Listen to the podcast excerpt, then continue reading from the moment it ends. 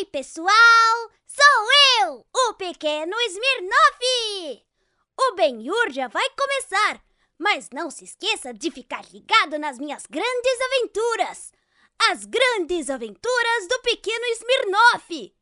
Até mais! Ben Nur. Ben Nur. Ben. Ben. E aí, meus queridões, minhas queridonas, queridonas, minhas queridonas, Rápido. tudo bem? Ior.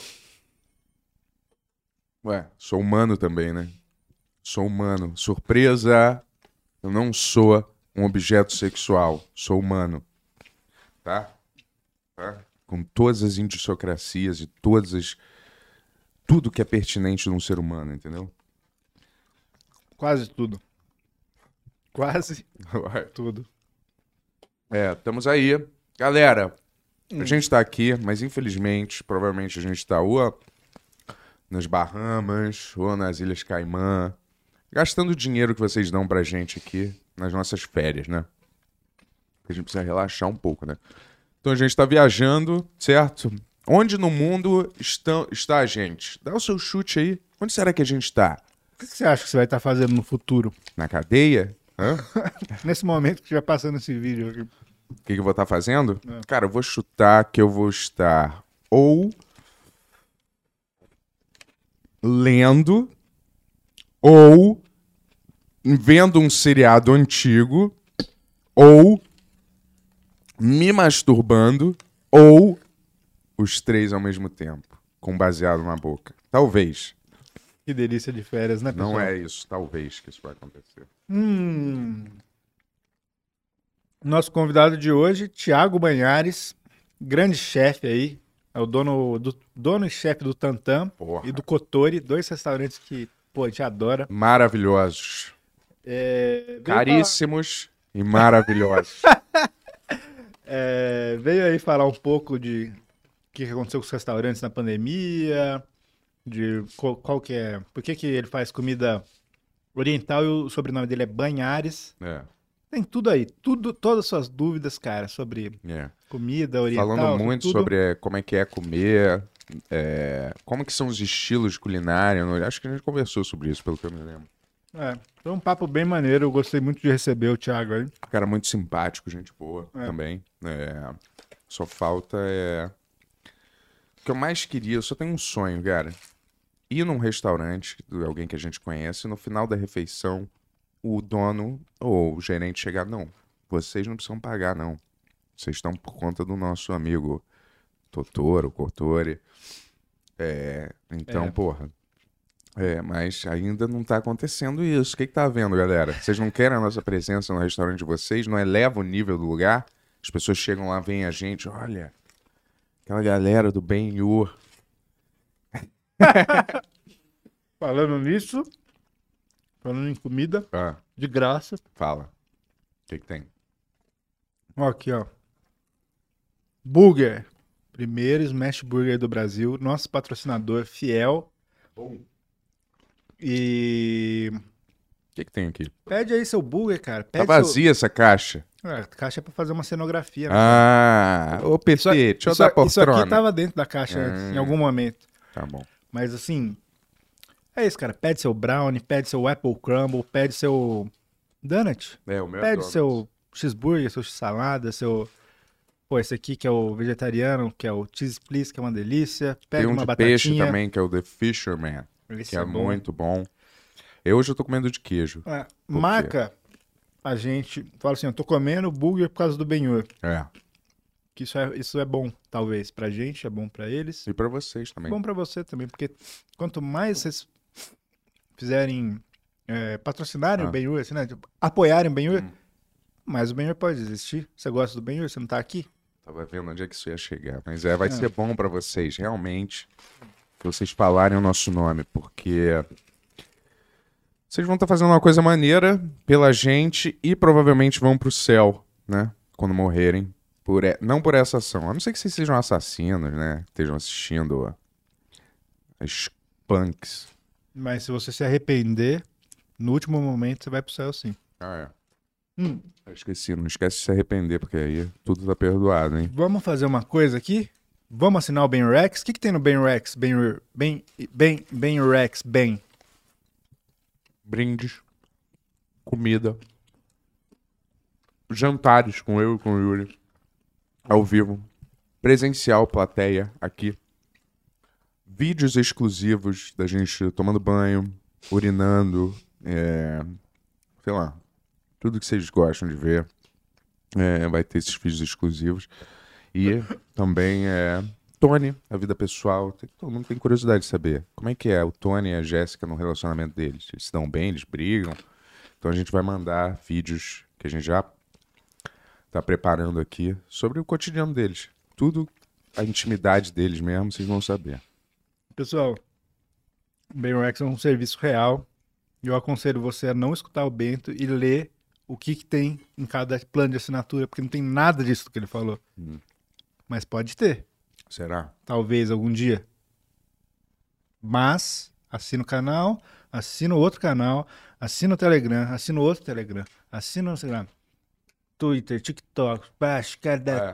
Blá, blá, todos os bagulhos. Faz Bom. todos os bagulhos. O que, que importa pra você? É só um clique. É. É, só um clique. Mas pra gente é a nossa vida. Pra você é um clique. E pra gente é o nosso destino. Já foi no Instagram do Benhur? É, Benhur Podcast. Qual, qual que seria o Instagram do Benhur Podcast? É... Vênus Podcast? É, Não, Benhur isso. Podcast.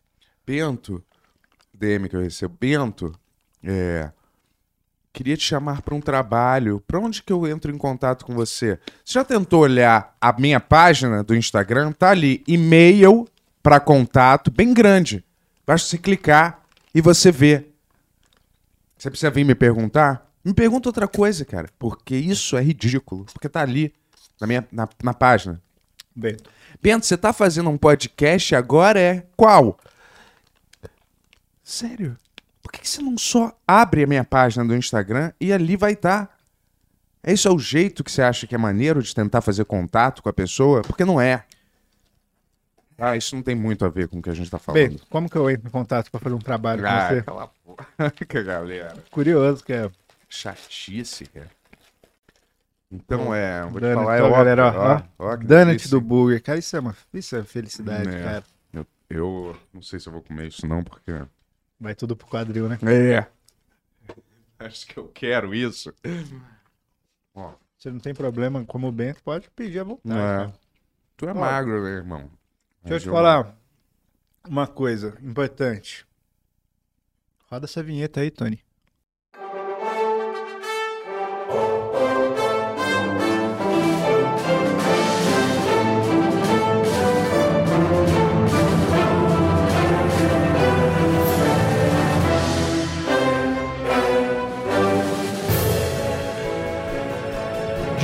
Paulo para todo mundo, Benhur. Pô, Thiago, seja bem-vindo ao Benhur aí. Muito bem-vindo, obrigado, massa. irmão. Muito Imagina, massa obrigado a ser vocês pelo convite. Prazerzão estar aqui. mestre da culinária. que Hã? isso.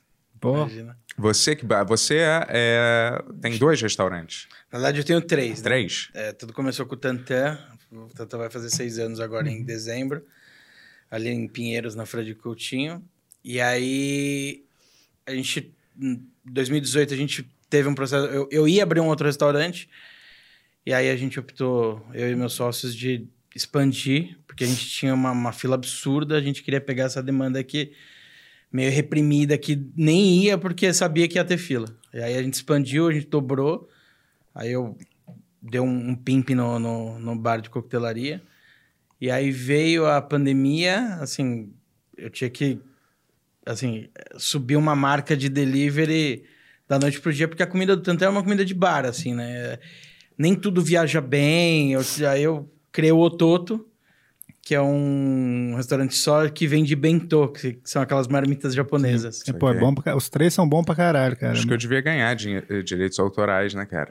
A parada tem o meu nome, pô. Bento, né? É, caraca, mas tudo Você bem. sabe isso é- que esse, ele tem esse nome Não, bem antes de você Mas nascer, você né? sabe que é, no processo, quando eu tava fazendo brainstorming com o pessoal, aí colo- Ó, gente, coloca, pesquisa lá o que era bentô. Sempre aparecia o bento. Viu? Foda, velho. Olha aí, cara, você tem que fazer, tem que Pô, fazer tem um, que rolar um um- prato seu. É, um bentô do propaganda. bentô, É, cara. pô, isso seria maravilhoso, pô. Tô esperando aí. E aí, depois, aí a gente subiu o Toto, eh, nasceu no meio da pandemia, nasceu já com esse propósito de, de ser uma, uma marca que viajasse bem a comida. A gente vai, em algum momento, materializar isso, fazer uma lojinha física, mas é um negócio bem enxuto, assim, mais para cara que tá passando, quer pegar um bentozinho, o cara vai lá, escolhe os acompanhamentos, fecha uma marmitinha e segue viagem. Uhum. E Que que é- aí... qual é a dificuldade na, na- no delivery da comida, assim? Eu, eu acho que tem algumas, assim. Acho que a principal é que a qualidade da comida chegue de fato como o cara cria a expectativa, né? E essa expectativa o cara cria em cima da, da, da imagem que ele vê, da foto do produto.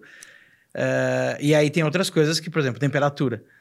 Hoje em dia, com esse lance todo de... ah, é um fato. O que mais viaja bem, o que mais faz a comida viajar bem é isopor. Só que a gente está num, num- num processo no mundo de, de tentar fazer as coisas mais sustentáveis e tal. E aí tem essas embalagens é, eco... Ecoamigáveis. Exato, é eco-friendly.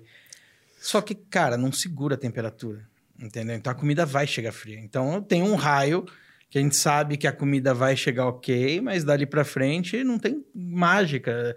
Pega um prato de comida, coloca numa caixinha e deixa esperando 40 minutos ali. Ela vai esfriar. Batata frita é uma coisa que eles ainda não, não inventaram um jeito de transportar a, a para- a batata frita de um jeito que chegue. Batata frita não é pra viagem. A real é essa, não tem como. Mas tem uns truquezinhos, que nem, por exemplo, quem tem air fryer, ela fica nova. Ah, se, se ela se Cê você chega, pede e taca no dá- air fryer. dá dois minutinhos no air fryer, ela ressuscita, assim. Ah, é mesmo, é? Pô, bom truque esse pra. Não, pra e quê? cara, eu, assim, eu... Durante muito tempo eu me recusei a ter uma air fryer em casa, né? E Ah, aí... porque vai contra os seus princípios ter um, uma air fryer? Não, cara, porque acho que com o boom do, do, do- da air fryer, acho que a, galera que levantava o discurso que a air fryer fazia tudo, é tudo contra qualquer cozinheiro profissional. Fala, pô, peraí. Só que, cara, é um forno com uma convecção acelerada, você tem uma resistência ali, e é bom pra esquentar tudo, cara. Pão, é... Cara, dá pro cara fazer um restaurante com air fryer, cara. É mesmo. Tô falando Você sério. tem air fryer ainda? É, ainda tenho, tenho. A- no- quando eu separei, isso foi Ficou uma das com você? coisas que ficaram pra mim. Air é engraçado que é mais intuitivo, acho que, usar air fryer do que usar o micro-ondas, cara. É, micro-ondas eu acho que a comida fica, fica ruim. É, é, eu, eu acho que para algumas coisas o micro-ondas funciona. Quando se você tem alguma coisa que é muito líquida, É. que é o princípio do micro-ondas é esse, né? Agitar a molécula aqui de, de água. E aí essa, essa agitação é o que faz esquentar o produto. Quando há alguma coisa muito úmida, o, o micro-ondas tem um propósito bacana. Quando você quer, por exemplo, ah, vai esquentar um pão, o pão não tem água. Sim. Entendeu? Assim, é um negócio seco. Você vai colocar no micro vai dar ruim. Ele vai ficar molinho, dá dois segundos, ele vira um tijolo. E aí, talvez você pegar, você dá uma borrifadinha de água e coloca no air fryer já. Ah, pro lamen é bom, né?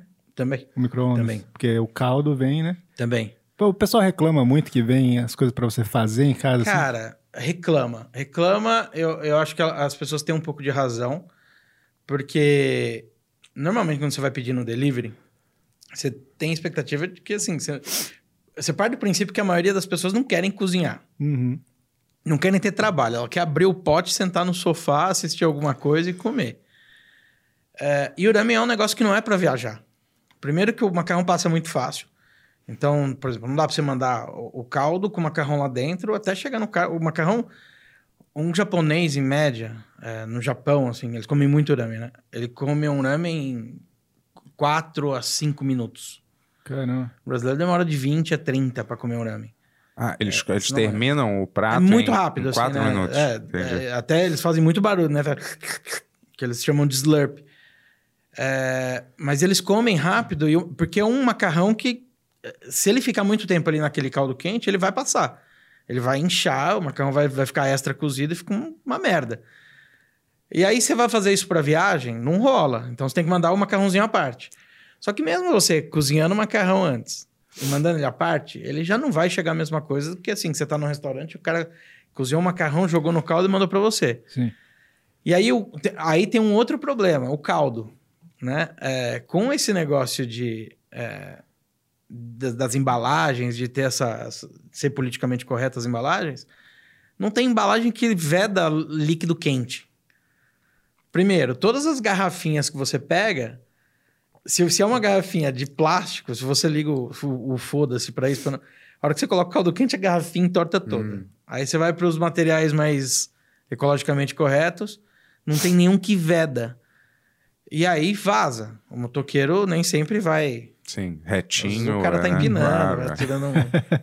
É, exato. E aí, assim, é, a maneira que a gente achou de mandar pro cara, que vai ter menos problema para ele, a gente faz o caldo, porciona o caldo já nos potes, ultracongela, a gente tem um ultracongelador no, no restaurante, e manda esse caldo gelado. O cara coloca dois minutos no micro-ondas, o caldo tá, pon- tá pronto. Aí ele só pega, joga um macarrãozinho dentro e tá feito. Saquei. Qual que é a diferença de lamen e ramen? Eu nunca sei. Na verdade, o- os dois estão corretos, assim, né? O mundo inteiro, o o mundo inteiro fala ramen. O japonês não pronuncia a letra L. Então Ah. não existe lamen lá, é só ramen. Só ramen. É, só que quando o produto. Mas é a mesma coisa, só a pronúncia que É tá. a pronúncia. tá- É, na verdade, só no Brasil que tem lamen. Porque a Nissin, quando foi inventar o produto, difundir o produto, sei lá, alguém achou que deveria ser lamen, colocou com L e aqui virou lamen. Então, assim, não Ah. tem a maneira correta. É, Entendi. as duas coisas funcionam, assim. E do que, do que, é feito essas embalagens, você sabe? É mais, A é maioria- mais ecológicas? Assim? que material? Fibra de bambu, cana-de-açúcar. Mas a maioria delas é- vem tudo de fora. São todas importadas. E é mais A caro? É ca- é caro pra caramba. E assim, com esse negócio da pandemia, a galera que faz embalagem aproveitou a onda e, ó, pum, jogou lá em cima o preço. Não, tá super inflacionado o mercado de embalagem. E a diferença, assim, é porque é um saco, acaba se- sendo embalagens, né? Sacos e tal.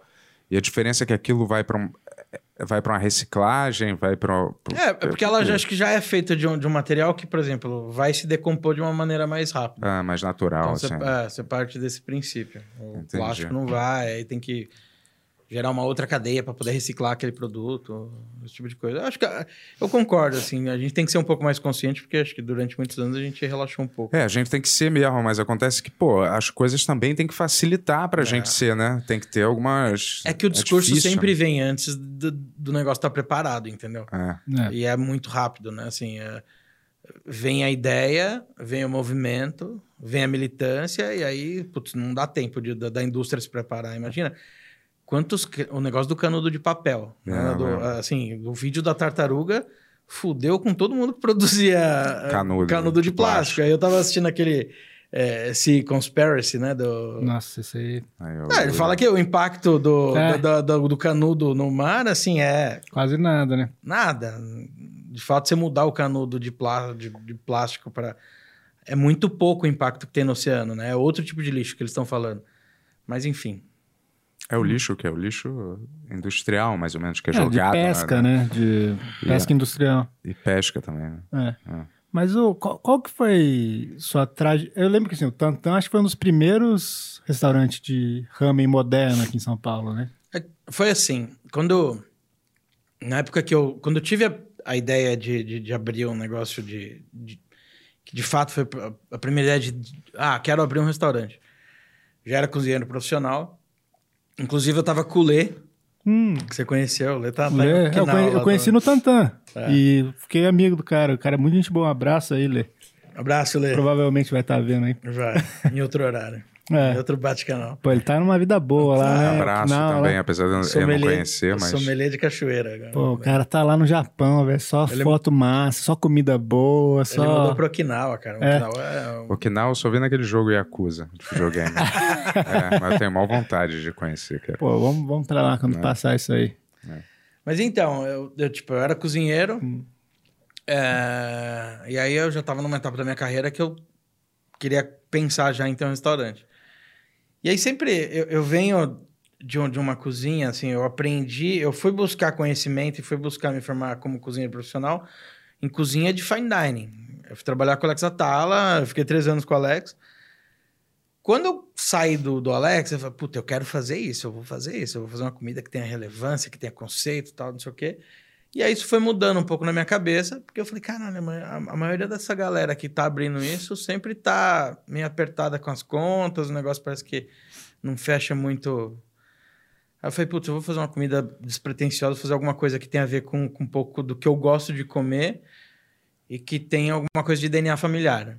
Meu avô nasceu em Macau, é, ele é filho de uma chinesa com um filipino. Tanto é que o meu sobrenome asiático é Banhares. Porque Filipina era colônia espanhola. É, então isso era uma dúvida que eu tinha. Eu É. Falei, pô, você tem um sobrenome espanhol, que doideira. Parece, parece português, parece alguma coisa também Espanhol. daqui. Sim, mas poderia ser Banhares, né? É, Poderia ser alguma coisa daqui, né? Do Brasil. Sim. E é da Filipinas, então. É, e aí. Meu avô era cozinheiro da Marinha.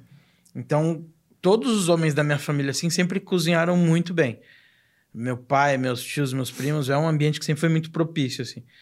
E aí, quando, de fato, eu, eu decidi fazer, eu falei, puta, eu vou pegar um pouco da referência do que comia na época que meu avô era vivo. E era cozinha asiática quente.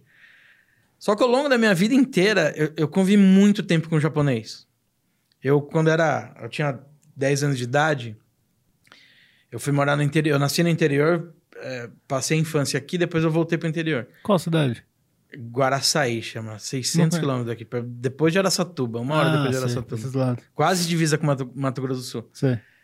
E aí eu, eu, eu tinha um clube de japoneses lá e tinha um esporte que eles jogavam que chamava Gateball, que é uma variação do croquet. Hum.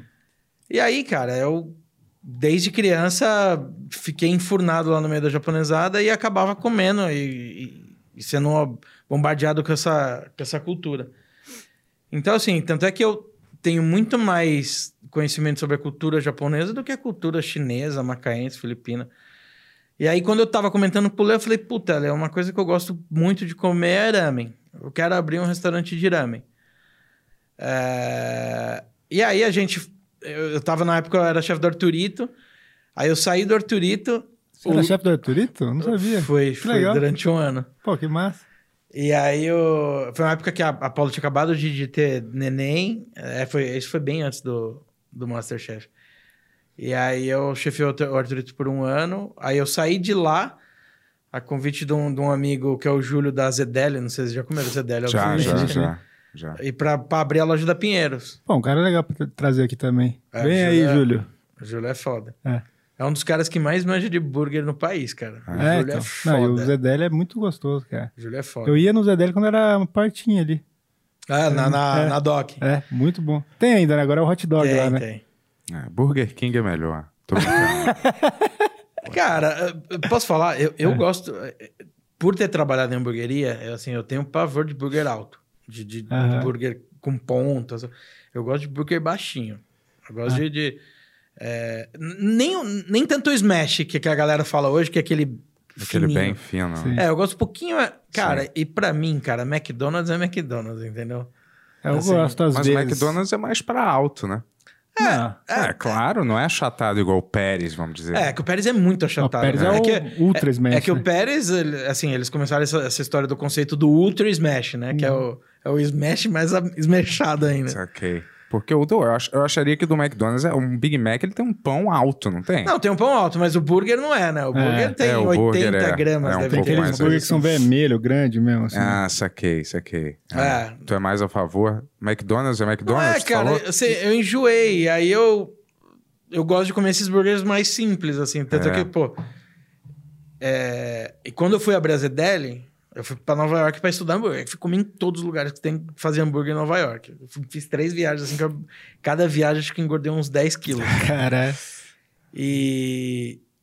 E aí, a, a- real é que, assim, eu gosto de burger, pô, pra mim, Shake Shack não tem igual, assim. É, pra, é, Shack é pra bom mim é o melhor, assim. Porque é pequenininha, burger de rua, de você passar a comer, sabe? Não... Eu não, por exemplo, eu não gosto de hambúrguer com pão de brioche. Eu acho que é essa história de, de gourmetização. Eu acho que, cara, não, sei lá, não fecha. Pra mim, pão de burger é pão industrial, aquele que se amassa, ele vira uma bolinha desse tamanho, sabe? É, é junk food, cara. Não, não- sei lá, a minha relação é essa. Mas enfim, aí eu saí pra abrir a ZDL com, com o Júlio. E aí o Leta tinha acabado de, de fazer faculdade. Aí eu falei, Lê, vamos trabalhar lá com- comigo, vamos me ajudar a implantar a loja da Pinheiros. E aí, logo na sequência, eu queria abrir um, um negócio pra mim, eu vou pegar aquela ideia de ramen e tal, não sei o quê. E aí foi, a gente ficou um ano lá na Zedeli, implantou a loja, sucesso. É, teve a oportunidade de ficar lá, o Júlio me chamou pra ser sócio dele, mas eu, eu já tinha saído do, do Arthurito porque eu queria fazer meu negócio, negócio sabe? próprio, né? É, eu queria pensar sem estar pensando dentro de uma caixa que é uma cabeça de uma outra pessoa. É, e fazendo dinheiro pra outra pessoa também, né? A fatia do, a fatia do bolo é maior, né? Quando É. é teu. É. E aí, aí rolou, nasceu o Tantan. O Tantan nasceu. é, o projeto inteiro era para ser uma casa de ramen. Né? Uhum. E aí, assim, e- e eu tinha muito medo, porque, pô, eu não. Eu sou um ocidental, não sou um cara 100% japonês, não tenho traço de, de, de família japonês. Eh, tava abrindo num bairro que não era um, um bairro óbvio para abrir uma casa de ramen. E aí, em vez de buscar referência de ramen, além do que eu já tinha no Japão, eu falei, puta, eu vou para os Estados Unidos. E lá tinha um boom, né, do, do, do David Chang, né? da- ele já tinha meio que resolvido isso lá. Ele tinha, tido, tinha sido um super sucesso. Aí fui, e aí comi ramen pra caramba lá também. Eh, eu falei, puta, eu quero fazer um negócio assim, cara, que não tenha nada de eh, coisinha japonesa, bandeirinha, não. Eu quero que o cara entra, se sinta confortável, come o negócio. E ali dentro ele recebe uma cultura japonesa que é o produto que ele tá comendo. Né? Porque eu acho que tudo começa a criar uma- um monte de barreirinha. Quantas vezes eu não, não fui, por exemplo, sei lá, na Liberdade ou no Bom Retiro, eu deixo de entrar num restaurante. Falo, cara, acho que a mulher nem fala a língua que eu. Porque você acha sabe? que é muito é, raiz, né? Assim, É. né, Do, do, do lugar, aí você fica meio intimidado de entrar, né? É, exato. Você fala, não sei o que que vai, o que que eu vou encontrar ali, que tipo de comida é, que tem um tipo de gente. lugar é. que a gente cria uma expectativa, né? Puta, deve ser. foda. Aí vai é uma merda o lugar. Mas o, o, o- lá que eu já fui ali, o Kotori, né? Ele é tem uma decoração até É parece oriental, né? Mas é. É? Não, não, assim, é, mas. por- O Kotori é mais. Porque a ideia do Kotori é. É ser, que é o terceiro restaurante, é ser uma comida mais tradicional, voltada para a técnica do yakitori, que é o espetinho de frango. Sim. Ali é japonês também, É japonês. mas é japonês sem sushi. Sem sushi, só quente. Isso as pessoas quase não veem, né? É, é, exato. Agora tem mais, Exato. né? Ah, é? Exato. É, em São Paulo tem mais- muito mais. É, né? é, é, então, é não, eu engraçado estranhei, que... eu achei que era coreano no, no começo, assim. É, engraçado que... que o, o, o- meu diferencial, às vezes, é o meu vilão. Né? Que nem, por exemplo, assim... é, O Tantan nasceu para ser uma casa de ramen. No final das contas, não ficou só uma casa de ramen, porque... eu- Normalmente, uma casa de ramen no Japão só faz ramen e, no máximo, gyoza. E aí, o cara tem um arrozinho ali com o que sobra de apara da, da carninha de porco. Só que eu falei, puta, eu tenho muito repertório de cozinha, eu queria colocar mais entradinha e tal, não sei o quê, papapá. É, e aí foi, começou um pouco a difundir essa história do negócio do izakaya, né? Que é o izakaya, que é o bar japonês, né? Uhum. Já tinha alguns izakayas bem raiz aqui no Brasil, mas muito pouco conhecido. E eu falei, putz, eu vou, vou fazer o seguinte, eu vou começar a estudar um pouco mais essa, essa, essa comida de fato que eu tô fazendo, ver qual é a origem dela. E se você pegar a cozinha quente japonesa, 90% ou mais, ela se origina de uma cozinha chinesa, que é uma cozinha que eles chamam de cozinha chuka. O ramen é chuka, yakisoba é chuka, gyoza, o karage, tu- toda essa parte quente é tudo descendência da, da, da China. E aí eles adaptaram pro gosto e pros insumos que tinham no Japão. Eu falei, puta, não, esse vai ser meu tipo de cozinha. Então, O Tantan é um restaurante. é, na verdade, é- ho- hoje o Tantan é um bar de coquetel que tem uma comida tanto quanto de restaurante, mas a especialidade, a especialidade é cozinha chuca. Né? Então eu tenho desde o ramen, tem um monte de dumpling lá agora, que é gyoza, wonton, um monte de coisa que, que faz sentido para esse conceito. E, e o, o, o Kotori e o Ototo são cozinhas tradicionais japonesas. Uma outra vertente da cozinha quente japonesa. O Kotori é só yakitori. O que eu É, comi eu lá muito bom era um espeto que você molhava numa espécie de numa geminha de ovo. que Parecia uma, um- uma kafta. É, parecia uma kafta. Uma- Teve dois, na verdade. Teve um de ovo, acho que era de ovo, e outro que era de. Oh. Era uma almôndega, né? De... Tipo Almôndega. almôndega. É, isso. Chama tsukune. É, É. bom. Nada- todo, todo yakitori no Japão, é, por Porque na realidade, assim, o, o- o conceito principal do, do, do yakitori é você tentar aproveitar o frango ao máximo, né? Assim, e, e dali do frango você tirar todo tipo de espetinho que você puder. É, e normalmente você sobra umas aparinhas do frango na hora que você tá destrinchando a carcaça. E aí cada casa tem a tua receita de tsukune. Porque é um, pouco daquelas aparinhas, ou não, né? Que nem no caso lá a gente usa só sobrecoxa. É, processada, coxa e sobrecoxa. E aí cada casa tempera do seu jeito. Aí umas colocam um pouco mais de cebola, outras colocam shiso, outras colocam uma pimentinha verde.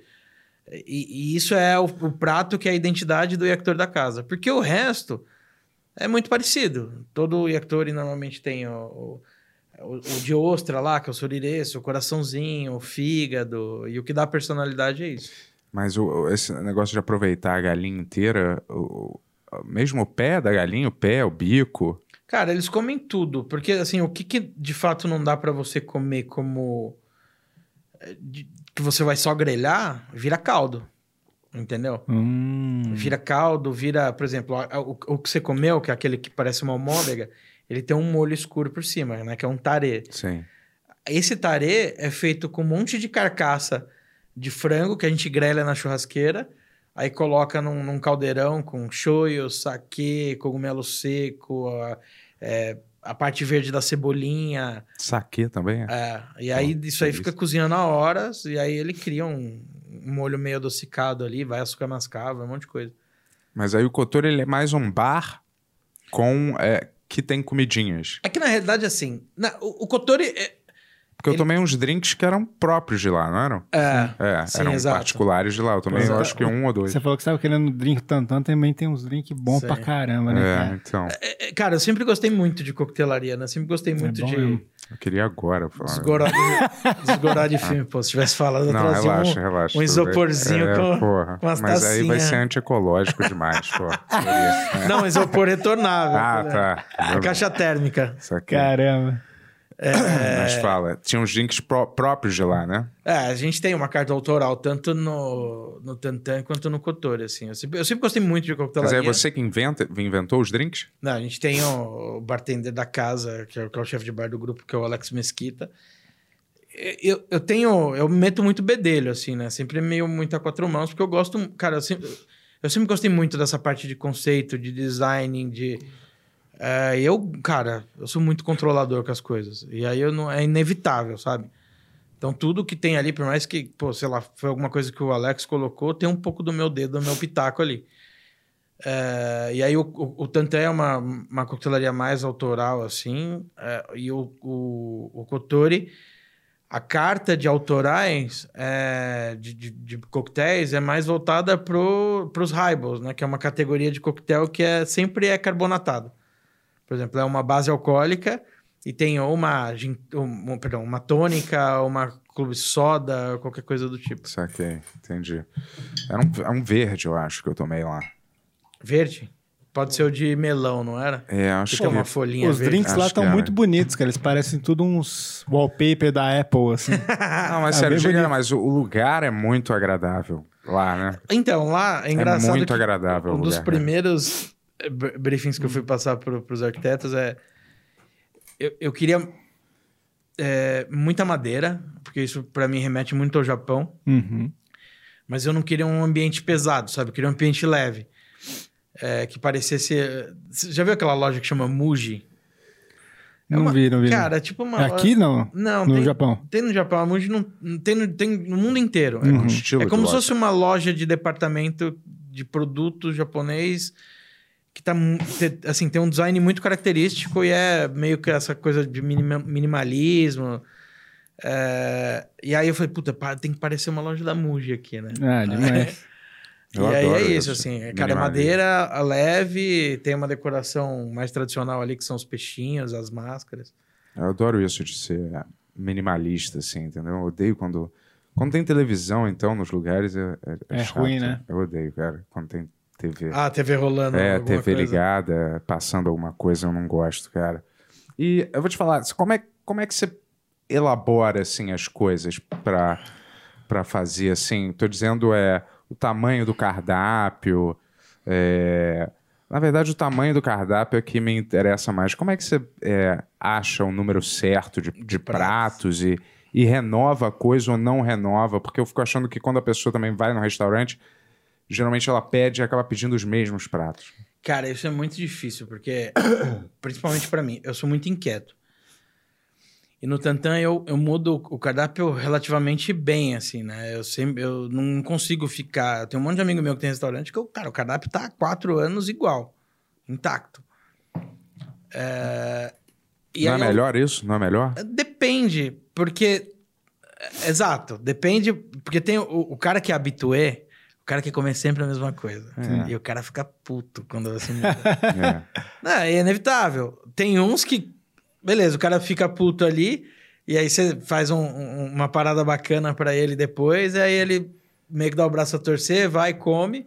Ou às vezes ele fica de birra, fica um ano sem ir. É, eu penso totalmente contrário dele. Eu gosto de ir sempre ter uma novidade. assim. É, mas eu- eu- lá no Tantão eu já cheguei no, no meio termo, assim, tem coisa que não dá pra mexer. O sanduíche de porco, né? É, eu, eu mexi já nele. Eu já É, eu mexi. lembro. Cara, eu fui, eu fui no. Quando abriu o Tantan, cara, eu fui com a Rita, que veio aqui. Saquei. Foi no, no- no- na estreia, cara.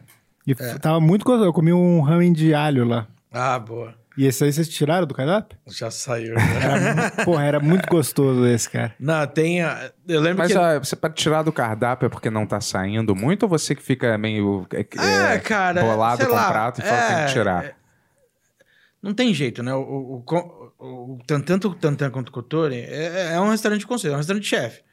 É um- então, uma parte do que tá ali é um, um pouco do meu trabalho. Então, é um pouco do que eu quero mostrar. Entendeu? E aí, a, a minha cabeça às vezes muda, evolui, minha referência muda. Ela fala, não, agora eu quero mostrar um pouco disso aqui. Aí você quer mudar o prato. Ou você começa a olhar o prato e você, sei lá, coloca algumas minhocas na cabeça que você fala, puta, não tá bom esse prato. O prato todo mundo tá gostando do prato. Você fala, não, não tá bom. Aí fala, vou tirar. Aí o cozinheiro fala, não, chefe, mas vende bem, então, não sei o que. Não, não tá ruim, tá uma merda, tá... esquece. Aí troca. Tinha um prato no começo do restaurante que era uma. Até, até hoje, que é esse não dá pra mexer, que é asinha de frango com a- meio. Bom, com sweet chili. Pô, tô ficando com fome aqui. É, cara, tá uma tarde no doutor agora vai falar. E aí a gente queria trabalhar com frango bacana, e a gente achou uma mulher que produzia um frango, que ela batia o frango com 90 dias, só que era um negócio bem assim. é, ela, ela não tinha a empresa aberta, ela emitia a nota fiscal de uma oficina mecânica, assim, vinha lá, lá tantos frangos, tanto. é, sei lá, José Aldo Autopeças, alguma coisa assim. Entendi, vinha- cara. e aí chegou um momento que começou a vender muita asinha e os, os frangos dela não, não tava dando conta de crescer pra ficar com o tamanho da asinha que eu precisava. Aí um dia ela me ligou e falou: Olha, você precisa deixar meu pinto crescer porque não tá rolando. aí eu tive que tirar o, o- prato do cardápio um tempo. Nossa, cara, assim, quase Revoltas me na rua. cancelaram é. no, Ah, no é? Instagram lá, porque eu tirei o prato. Ah, você não pode fazer isso, é uma falta de respeito. o pinto da mulher tem que crescer, cara. Falta de respeito, É, porra. Já No ouvi restaurante, isso, pô. já ouvi isso bastante também. Tem que esperar o pinto crescer, né? Mas tudo bem. Ele volta, fala. É, eu falando pra mim mesmo. É, Mas tá- é. Uma coisa que eu gostava muito, que eu gosto do Tantan muito é isso, que eu, eu gosto muito de ramen, mas às vezes eu ia só pra comer as entradas mesmo, porque é muito boa as entradas. Ah, né? mas eu acho que o lance é esse, assim. Eu, é, é- isso é uma vitória. É, Eu sempre quis que as pessoas fossem muito mais pra comer as entradinhas do que pra comer macarrão, prato principal, qualquer coisa do tipo. Porque combina. Eu sempre quis que o, que o Tantan fosse mais bar do que restaurante. Uhum. E bar é isso. Você vai beber. É que normalmente, assim, a regra é, né? Puta, se a comida é boa, é restaurante, se a, se a bebida é boa, é bar. Mas eu tento atacar dos dois lados ali. E a gente tem um pouco de frente pra isso. Mas eu, eu fico feliz quando o cara vai, pede um monte de coisa no meio da mesa, compartilha tal, bebe coquetel pra caramba e. E você acompanha assim as tendências de culinária do momento? Cara, Tem um negócio desse assim, você eu, faz? eu acompanho não. Assim, eu eu acho que não. Não, não é um- uma regra, sabe? Não é um checklist pra mim. Eu, eu sempre, fui- eu sempre consumi muito conteúdo de, de, de, de comida, de cozinha, de, de coisa que tá em volta do que eu faço. Sempre fui muito nerdão com isso. Então, até hoje, eu- cê- tudo que você tem, quer aprender, tá na internet. Tudo. Né? E a gente tem hoje, é é muito privilegiado, que imagina um tempo atrás, onde, por exemplo, ah, você queria conhecer a comida de um restaurante X, você só poderia conhecer aquela comida se você fosse no restaurante, ou se alguém te mostrasse uma foto dele. É, hoje em dia você tem lá, não você põe numa tag do Instagram lá, você vê o prato que o cara serviu ontem. O menu que o cara serviu ontem. E, além disso, tem uma porrada de material que é o, tra- o trabalho do cara, a mensagem que ele quer passar, que muitas vezes um monte de gente que vai no restaurante não sabe que, qual que é o conceito que o cara tá querendo pregar ali. É, E aí é inevitável, porque como eu, eu sempre consumo muito, você vê que, ah, putz, olha, o pessoal lá no- nos Estados Unidos, a galera tá gostando disso aqui agora. No Japão tem um movimento um pouco mais para isso. Então, antes tinha, um- tinha umas ondas culinárias, às vezes, que entravam, ficavam meio na moda, né? O, a comida japonesa mesmo, assim, no, no sentido do sushi, foi assim, né? Não tinha uma época e entrou, assim, entrou com tudo. Mas eu, eu ainda é, eu acho que ainda funciona assim, sabe? Eu acho que tem, o- tem os hypes, né? É, hoje em dia, por exemplo, um- um- a fórmula do, do restaurante sushi sucesso é aquele sushi que é meio que inspirado no Nobo, sabe? Que é um, é um restaurante americano, é um chefe americano que fez um, um restaurante sushi fancy, que aí tem uma, uma coisinha que é mais trufada, que tem um Sim, azeite sim. de trufa, um carpacciozinho de salmão bonito numa cerâmica linda. Isso é o anti-Japão, né? É, né? Que a galera fala, né? É, é um pouco disso. Né? E, cara, hoje, assim, você vê um movimento que tem um monte de restaurantes abrindo nesse sentido, assim. É, isso é uma tendência, né? É que nem, por exemplo, o bao, né? Que é aquele pãozinho Uhum. taiwanês que, Isso também. que ele tem um formato de uma boquinha. É. Isso durante... Nos Estados Unidos teve um boom muito grande, que é exatamente esse formato, que é o formato de Taiwan, do bao. Que o bao, você... Tudo que você tem na Ásia ali, normalmente você tem na Coreia, na China, no Japão, tudo é meio parecido. É, E aí, sei lá, por algum motivo nos Estados Unidos, eu acho que um pouco por conta do David Chang... Não, na, na realidade, em Londres, tem um restaurante que chama Bao mesmo Hum. que foi o que difundiu um pouco disso pro mundo. E aí começou. Nos Estados Unidos começa a fazer, aí aqui, aqui começou a fazer, até abriu, acho que alguns restaurantes especializados nisso. Então, assim, ainda tem essas ondas. Você chuta? Qual vai ser uma próxima tendência, assim? Você consegue chutar Putz, alguma? O que você acha, assim? Sei lá, africana, comida africana. Não sei, eu ouvi alguma coisa comida falando. africana aqui, Senegal, Se- Senegal? Alguém ia fazer alguma coisa do Senegal que a gente viu. É? Umas ah, bolinhas, o, umas bolas. o- não é do Senegal, do Nepal. Nepal. Nepal. O Henrique Ah, não? que veio aqui. Henrique. Isso. Ele. Pô, nunca. O sócio dele É vai abrir um. cozinha é, nepalesa, chama né? Momo. Beleza. Momo? Era Momo, isso. Eram umas bolinhas Que é tipo um guioso, assim. Só que ele não, o chefe não gostava de falar que era guioso. é, que ele vai servir, assim, num, nos negocinhos com molho. Que eu- ele falou que vai ser a próxima. o próximo Ah, eu, eu acho que aí. depende muito, assim. Eu acho que para o negócio ficar meio hype, é, é que depende, né? Tem, às vezes a gente fala hype, mas às vezes a gente tá falando de uma bolha também. né? Sim. Tem o hype massivo e tem o hype da bolha que a gente acaba vivendo ali, que a gente ó, olha as coisas. É, Hype da Oscar Freire, né? é, o hype coxa, né? Eu acho. Quando eu abri o Tantan, né? Já tinha a casa de Iramen aqui. Sim. Só que, cara, começou um movimento que começou a galera a abrir, porque o cara acaba. Tem muita gente que às vezes tem, quer abrir um negócio, mas não tem coragem. E aí um vai lá e abre, pô, o negócio fez sucesso e tal, aí o cara se encoraja e vai e abre. Sim. Você acaba inspirando outras pessoas.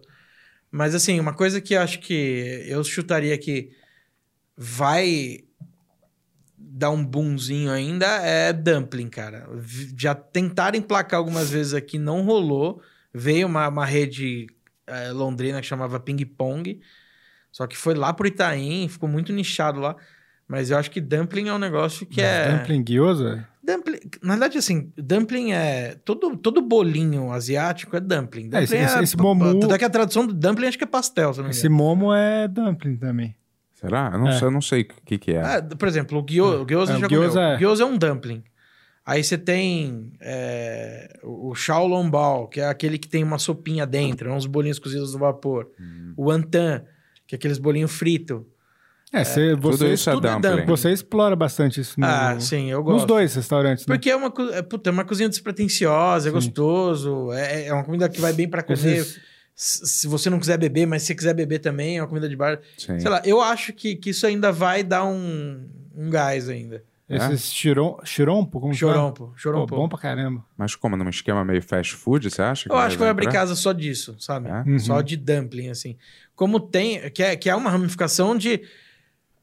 Você vai em restaurante chinês nos Estados Unidos, tem alguns restaurantes chineses que você vê o cara passando com um carrinho, hum, com vapor, com um monte de bambuzinho. Isso nos Estados Unidos? É, tem? que nem tem no Kung Fu Panda, esses, ah, sabe? Tá. Nos Estados Unidos tem muito, e aqui não tem, cara. Os, os chineses daqui é tudo comida mais de cantão, né? De Uhum. cantonesa. É, mas eu acho que é uma- se eu fosse apostar em alguma coisa, eu acho que isso aí vai explodir em algum momento. E, e aquele costume que é que existe no, é no Japão, eu acho, né? Óbvio. Mas que é de comer os bichos meio vivos, assim. Tá ligado Na- nisso? Na, na Coreia. É na Coreia? Polvinho. É, que o cara bate assim na lesma, assim, eu já vi. Ah. O cara vai servir, aí ele traz a parada, bate, pá, e aí começa a se mexer, aí dá É, pro cara. tem. Assim, eu não acho que isso vai virar uma tendência. Mas é, mas é, que- estranho isso, né? Mas Não, eu- na verdade eu, quero, nem eu, acho também. Eu, mas- eu, eu mesmo, como cozinheiro, eu acho meio esquisito, assim. Eu tenho algumas coisas que eu tenho agonia. Por exemplo, tem um monte de lugar no Japão que eles servem sashimi. O cara mata o peixe ali na hora, abre um- uma banda do peixe, metade do peixe, e serve o sashimi em cima do peixe meio que vivo espetado ali. Pô, é um negócio meio que desnecessário, sabe? Lula também. O cara vai abrir uma lula É, viva, o cara. cara põe, crava a lula, tira a cabeça da lula, a lula fica com o tentáculo Ele mexendo. joga o É, la- shoyu e lagosta, É, tudo. lagosta é uma coisa que tem mais que é mais comum isso, né? Você É, escolher mais- a mais comum lagosta de ver, viva. né? É. O cara joga na água fervendo lá, o É, bate isso No, é no Pub K lá, Pub K, eu vi uma vez que as lagostas estavam tudo vivo no balcão, assim. Tinha um, um É. restaurante na Liberdade, um chinês, que tinha um aquário de lagostas. Aí você ia lá, escolhia, o cara tirava e cozinhava. E eu lembro que te- te- teve até um restaurante de um, que um amigo trabalhou, que era um restaurante que ficava ali na Mauri, que tinha um aquário imenso e tinha lagosta. Aí o cliente ia, pedia, aí o garçom ia fazer uma cena, tirava a lagosta, depois ele devolvia a lagosta no final da noite e pegava uma do freezer. Ah, que A lagosta tinha nome. A lagosta já- parece que Ah, um dia já era morreu, o cozinheiro até chorou. agora. Uma boa seria fazer uma churrascaria rodízio, assim, né? O cara vem, escolhe, eu quero aquela vaca ali, você pode matar ela e aquele bezerro ali também. Eu acho meio, é meio, meio desnecessário. Eu também acho assim, que é né? desnecessário, cara. Eu acho, acho que é bom, mas acho que tem uns limites, assim, né? Eu sei que é limite de cada um, mas. É. Acho É, muda precisa. tanto assim, você matar a lagosta na hora ou você pegar uma lagosta com Ah, não. ah, cara, Teoricamente ela tá mais fresca. é que cultural, sabe? É. É, Né? é, é meio cultural, assim, o cara de. A França sempre presume, ah, não, frutos do mar tem que ser matado na hora que você vai fazer. Senão não presta. Cara, não é que não presta. Vai tá bom, você vai matar. Vai... Hoje tem ultra congelador, que você consegue congelar o negócio sem formar cristalzinho de gelo, sabe? Não precisa. É. Acho que, sei lá. Eu, eu- eu acho importante as pessoas saberem e terem relação com aquilo que elas comem. Ela tem que entender que aquele pedaço de bife ali vem de um bicho que viveu e morreu. Uhum. É importante ter essa conexão, sabe? Não achar que aquilo é um produto como se fosse um bloco Então, de tijolo que tá na. na- Muita falta de respeito, eu acho, com, com a comida. Cê- Por exemplo, a churrascaria rodízio, você não acha que é uma coisa que pode ser que acabe? Eu, eu, eu acho que não, não digo que acabe, mas já diminuiu muito. E eu acho que a tendência é diminuir, sim. É, porque é meio, né? Eu acho, assim, muito desperdício, cara. Eu- apesar de eu gostar de... Mas eu, e eu acho também meio falta de respeito demais com, com o alimento, assim, sabia? Porque é muito, né? É um- aquela porque- orgia Mas, alimentícia. mas isso entendeu? também é uma outra coisa que é, é- acho que é um problema cultural que a gente tem, sabe? Desse negócio da fartura, né? Assim, é, a gente não tem esse costume. A gente vai receber as pessoas, é sempre muita fartura, é sempre mais comida do que precisa. Sim. Sempre sobra. Nunca é justo. E isso acho que tende a mudar, né? A gente sempre veio dessa, dessa cultura, de, que nem o rodízio de sushi. É. Ah, cara, uma grande parcela, tira, sa- saindo da bolha que a gente vive, é- é- todo mundo, restaurante japonês, ah, tem rodízio? É, Porque há abundância, o cara vai pagar pouco e receber muito, mais do que ele pode comer, sabe? Isso, exato. Mas eu acho que eu- com esses programas de. esses realities de, de cozinha, as pessoas. Tem muita gente, tem muito chefe que não gosta do nariz, acha que é uma merda, que, que passa uma visão distorcida da, da cozinha profissional, mas ao mesmo tempo faz as pessoas começarem a olhar para a comida de um modo um pouco diferente, sabe? dá acesso para as pessoas, coisa que talvez elas não teriam de conhecimento. E aí a gente vai mudando um pouco essa cultura ao longo do tempo, sabe? De mais qualidade e menos quantidade. O que, o que justifica, por exemplo, é. E, e não é- eu não tô puxando isso pra você falar mal nem nada, mas o que que justifica é, certos restaurantes, tipo Fazano, tipo o do Alex, Ale- do Alex Alex, você falou, é, falou é, Dom. é cobrarem tão caro. Porque realmente é caro, assim, não, não é.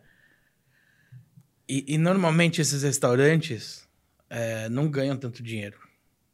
Né? A operação é muito cara. Vamos pegar no caso do, do, do Alex que eu trabalhei no Dom. Cara, você tinha ali um menu com 18 etapas, né? São 18 pratos. Aham. É, a cada prato você tem uma troca de Calma aí, talher. calma aí. Você vai lá e você come 18 pratos. É, você vai fechar um menu degustação, né? Que seria um- uma sequência, que é o que o, o chefe tem de melhor a te propor, que é dividido em etapas, né? Você parte do princípio que, sei lá, com um prato tem 20 pratos, 20 colheres, cada prato vai ser mais ou menos o tamanho de uma colher. Então, você vai ter umas 20 etapas ali. Tá. É, eu lembro que na época que eu trabalhava, você tinha dois formatos de menu, um pouco menor e um pouco maior. A cada troca de prato, você tem uma louça diferente para cada prato. Então já parte do princípio que já, já tem investimento aí de, de material. E esses pratos são caríssimos. Tem prato que chega a 200, 300 reais a, a unidade. E aí você tem a troca de talher. Que aí, cara, é mais sabão, é mais gente para trabalhar, para trocar. É- não é só o garçom levando o prato, é um cara que é um comim que vai lá, vai tirar o prato, vai colocar. Aí tem o guardanapo, que é, sei lá, num tecido XPTO, que precisa ir para uma lavanderia boa, porque senão vai detonar o, o- o guardanapo. Você tem, por exemplo, eh, hoje mudou um pouco. Antigamente, ah, vou fazer um prato de cenoura XPTO. Aí pegava a cenoura, aí recortava a cenoura inteira para tirar um quadradinho desse tamanho. E aí isso daí, às vezes, ia pro lixo, né? Não tô falando lá, mas ah, Sim, geral. nesses restaurantes desse tipo. Isso tem um custo. Você não tá pagando pelo cubinho da cenoura, você tá pagando pela cenoura inteira que você jogou 90% fora. É, hoje tem uma consciência disso, é meio que geral nos restaurantes, É, mas a grande maioria, esse custo é justificado porque a operação é muito cara. Entendeu? E a matéria-prima é o top de linha Também. das matérias-primas? eh, também, do- por exemplo, eu lembro que quando na época eu trabalhava no Dom, a gente tinha um prato lá que era um carabineiro, que é, cara, o carabineiro é um, um camarão que você só tem na Espanha. Cara, um produto muito caro, é um produto muito perecível. Produto que você tirou da geladeira, você descongelou ele, se não sair aquele dia, esquece. Entendeu? É, e é isso, assim. e- É, eu e- fico imaginando que às vezes esse tipo de restaurante, durante a semana, ele tá vazio e ele enche sexta, sábado e domingo. É, normalmente depende. Eu acho que tem dois mundos, né? Você colocou, vai, vamos falar dos dois, Fazano e Dom, assim. É, tem restaurantes que sim, você paga pelo luxo, pela exclusividade. Sim, pela experiência pela, da pelo coisa. aquele serviço mais é, mimo, né? Em volta do cliente. Tem três garçons, você nem virou o rosto, já vem um cara do teu lado. O mármore, que, a cadeira que tem um designer que assinou. É, óbvio que e, e nesses dois restaurantes você tem uma- um valor que você está pagando ali que é pelo trabalho do cara que você está Uhum. indo prestigiar também. Né? Não dá para fazer essa relação só de custo Sim, é comida. comida, e o que você está recebendo. É, mas assim, eu acho que eh, são restaurantes que ah, eles precisam ter, eles precisam existir. Eu não acho que tem que ser uma coisa ou outra. Dá pra. Eu acho que a, a comida sempre foi isso, né? Tem um boom de. de uma, uma onda de restaurantes desse tipo, aí depois vai passando o tempo, o, o comportamento, o hábito de consumo vai mudando, e aí vai sobrando um ou outro ali que faz o negócio direitinho. Essa onda de é, dos chefes meio celebridades é uma coisa mais ou menos recente, né? Porque antes você não sabia muito quem eram os chefes, assim, agora tudo é assinado por fulano. Cardápio assinado por cicrano. Eu nem sei que às vezes. Eu, assim, eu sempre. Eu, sempre erro quando eu falo sobre isso, porque pra mim isso já te ia acabar algum tempo e o negócio só piora, sabe? É? É, porque hoje em dia todo mundo se auto-intitula chefe muito fácil, assim, né? Por mais que ainda existe uma vez que, ah, não, não sou chefe, sou cozinheiro. Chefe é uma posição que eu ocupo dentro do restaurante. Mas, cara, com esse negócio da.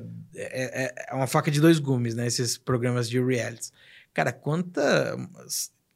De todos esses programas, é uma safra de gente que hoje em dia assina produto como se tivesse um, vasto trabalho na área, sabe? Tivesse, pô, sei lá, aberto restaurante há 15 anos. Não, não- cara não construiu nada, mas tá lá assinando, sei lá, o caldo de cebola lá, ganhando uma grana com a roupinha de chefe. É, mas enfim, Mas você acha isso ruim pro mercado? Você não acha que estimula o mercado um É, eu, pouco, né? eu, eu, eu acho que sim. Eu acho que tem a parte ruim e a parte boa. Como eu falei, né? O programa em si, ele dá acesso às pessoas a olharem um negócio bacana ali que a gente gostaria de mostrar também, que é, que é o nosso lado da cozinha. Mas você cria esses... Mas às vezes não é só o programa, eu acho que é uma, uma tendência, né? do- é, que é, se é, é que eu falo programa porque, assim, eu cozinho... Eu, eu cozinho profissionalmente desde 2006, né? Foi quando é, eu me formei. Um pouco antes de eu me formar, dois anos antes, quando eu estava entrando na faculdade, foi quando começou os primeiros programas de, de, de, de cozinha, assim, que, que pegou o grande público. Ainda era na TV paga, é, que foi quando teve a primeira temporada do Hell's Kitchen. E aí tinha, depois na sequência teve o Kitchen Nightmares, alguma coisa assim. É, isso virou um pum. E isso potencializou, porque quando isso foi para a TV aberta, todo mundo quer ir num restaurante para avaliar ou para provar, e todo mundo ganha um pouco de propriedade, ganha um pouco de conhecimento. É, é, então, assim, eu acho que tem a parte boa, tem a parte ruim. Eu acho que a parte ruim é essa que, que a gente acaba promovendo um- um- uns ídolos é, em cima de alguma coisa que não é concreta, sabe? Não é real, Não é assim. um trabalho, é, é uma coisa que não tem base de sustentação. E é ruim até pra gente que é do mercado, porque, por exemplo, assim, se você para pra pensar. Tira o valor, talvez, né? É, Porque todo pô, mundo o é cara tá chefe. lá 20 anos trabalhando naquele negócio, o cara cria receita, aí vai um cara lá que, sei lá, faz um vídeo bonitinho, bacana, tal, não sei o quê. Cara, a indústria vai atrás desse cara, não vai atrás do cara 20 anos atrás da cozinha lá, entendeu? Sim. Mas acho que tem espaço pra todo Você mundo. acha, você acha que algum dia a gente vai. é, você acha que a tendência da culinária é tirar a carne, assim? Do, Eu acho do que não- cardápio, assim? Eu acho que não ti- é muito difícil saber o que vai acontecer. Eu acho que não tira. Eu acho que a carne deveria ser cara. Mais caro. Eu acho. Pra ser realmente um acesso mais exclusivo, sabe? Eu, eu, eu gosto um pouco do movimento que tem hoje nos Estados Unidos, que é o, o Flexitarian, né? Que é o cara que ele não é, é, Vegetariano. vegetariano. mas ele faz... A maior parte da semana ele come vegetais e ele... Que é o pra mim... Flexitarian. É, Flexitarian. Que pra mim é o, o, o nível consciente, né? Que é o cara que. Eu acho que tem- é um produto que não, a gente não pode consumir do jeito que a gente consome. É, também não acho que tem que deixar de existir as steakhouses, as churrascas. Tem que ter, mas tem que ser caro. Tem que, eu acho que para controlar o, esse consumo desenfreado é, é com preço, cara. Eu sei que isso é, é meio polêmico, porque a hora que você aumenta o preço, você tirou acesso de uma porrada de gente. É. Mas é a maneira que eu vejo que, eu- que acho que dá pra gente equilibrar um pouco, sabe? É... Eu fico achando que se, se você fizer isso com a carne vermelha, as pessoas vão aumentar o consumo de frango. Aí se fizer com frango, vai vir pro porco. ah, eu também eu acho. que acho, pode- eu fico achando que É. não, não tem uma. Eu, te- eu tenho, eu tenho um pouco de, de, de ojeriza do, do, do simulacro, né? Do cara que. Ah, o hambúrguer de não sei o quê, a De vegetal. feijoada, não sei o quê, o bacon de cenoura. Cara, esse negócio que imita, pra mim, é um negócio que me, me incomoda um pouco. Eu entendo. Não é uma saída para convencer as pessoas a diminuírem o, o consumo da, da coisa? É, mas eu acho que tem tanta coisa bacana é, de vegetal que dá pra comer sem você colocar ela num, num, num, num, num rótulozinho. Quais são suas comidas Putz, tem um vegetarianas monte, favoritas, cara. assim? Ah, é- é que eu gosto. Putz, Ah, Culinária japonesa tem muita coisa, por exemplo, é, cozida, tem muito cozido, cozido mesmo, assim, não, eles chamam de nabe, né? Empurrei Falando pra e olhando pra é. cerveja. Que Você podia estar querendo mais um pouquinho. É, que, assim, de alguma maneira tem um pouco de proteína vegetal ali, mas, por exemplo, é um caldo de um peixe seco.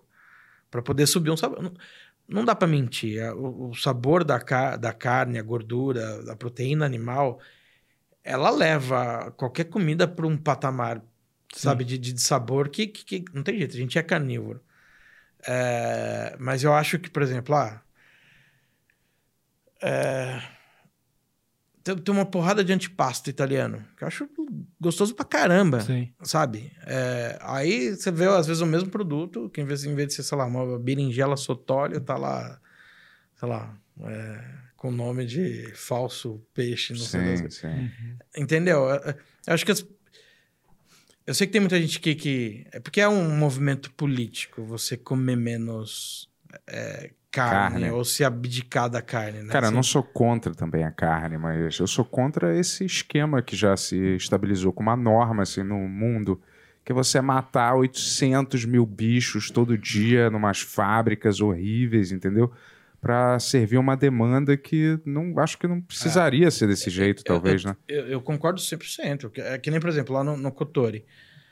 A, a, a primeira premissa que eu tinha é que eu queria trabalhar com frango que fosse foda. Que eu queria trabalhar com frango que é o que vai pra Ásia. A gente tem muito esse costume, né? De, de- a gente produz uns puto insumo, desde café, é, a própria ca- E carne não consome, boi, vai tudo pra Vai fora. tudo pra fora.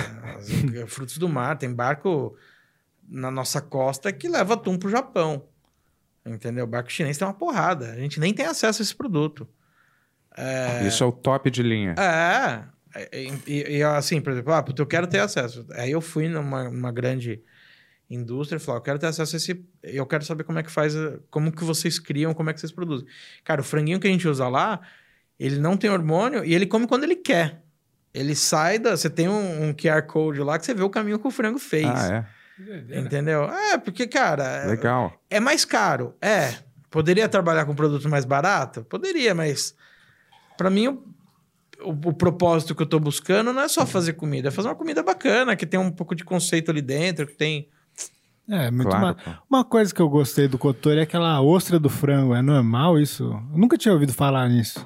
Lá fora, lá fora é muito comum, assim. no- nos Estados Unidos eles chamam de chicken oyster. Ah. No- Que parte que é? Nem sei. É uma parte que fica. é, sabe quando você vê uma pessoa que tem aquelas duas covinhas atrás das costas? Ah, sim. Ah, É aquilo? É a carninha que fica ali. Caramba. É, muito gostoso, cara. Dos- E aí, aqui a gente não tem costume, porque normalmente a hora que o cara vai destrinchar a carcaça do frango, o cara corta, tira ali a coxa sobre coxa, o cara corta ela bem no meio. Aham. Então ela fica um pedacinho na sobrecoxa, um pedacinho fica na carcaça que, sei lá, vira lixo, vai virar ração. vira- Aham. E, e na França é, é um corte super nobre, assim, que chama solilès.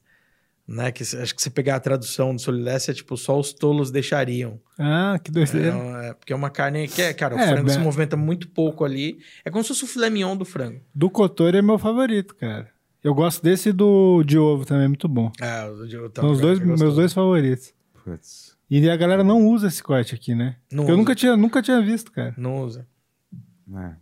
Não usa. Delícia, Dá um né? trabalho, né? Porque você, tira dois só, né, do frango. E o que que você que que gosta de comer, assim, no, no seu tempo livre, assim? Como eu vou no banheiro. Putz, cara, eu gosto de tudo. Assim, eu sou um. Eu falo que eu não sou um cara fresco, eu sou, mas eu sou um cara fresco porque assim, eu não gosto de comer coisa que eu me sinto enganado, sabe? Por exemplo, eu prefiro comer um PF no botecão pé sujo É. do que comer um PF naquele botecão que parece que tá tudo em ordem, só que você chega lá, a comida é pior do que o pé sujo, sabe? Você come muito fora ou você, você cozi- gosta de cozinhar? Eu, eu gosto muito de cozinhar, cara, em casa, assim, mas eu gosto de cozinhar pros outros, não pra mim, né? Hum, entendi. É, é, sempre gosto de reunir os amigos em volta da mesa, eu gosto de fazer. E pra Fazer uma se- coisa maneira e chamar É, sempre é temático na minha cabeça. Ah, putz, hoje eu vou fazer, sei lá, cozinha portuguesa. Que nem final de semana passada eu fiz uma galinha d'Angola em casa, pra assistir o final do, do Copa? French Open, Ah, do- sim, do... O que que era? Roland Garros. Ah, tá. E aí eu fiz uma, eu tinha uma galinha d'Angola no freezer lá, fiz uma galinha d'Angola com arroz com alheira, aí tudo tem que ser temático português, entendeu? Tipo, a entradinha. Mas assim, no dia a dia, quando eu não tô cozinhando, que é um momento especial ali pros meus amigos, cara, eu gosto muito de comer comida japonesa. Eu gosto de comer aquilo que eu não consigo fazer em casa, sabe? Que dá trabalho fazer em casa. Então eu vou num. Tem um zakaiazinho que eu gosto muito, que é o Kito Kito, que é de uma, uma japonesinha que eh, ela veio de, de Ogasawara, que é uma ilha super distante de, de Tóquio, e ela trabalhou muito tempo em restaurante espanhol. Então ela tem uma pegada espanhola na cozinha japonesa. Pô, parece bom. É isso? Como é que é isso? Como é que é isso no prato? Ah, Como é, que tipo de exemplo, prato é, é? Seria. É, um exemplo, ela tem lá, às vezes, tortilha de ostra. Que aí tem uns temperos japoneses no meio. Sabe, a tortilha de batata, aquela es- espanhola, que parece um, uma omeletona, assim, com batata, só que com ostra e maionese. Pô, é incrível. Deve ser mesmo. E, mas eu como as tranqueiras também. Eu adoro comer comida de boteco. Pra caramba.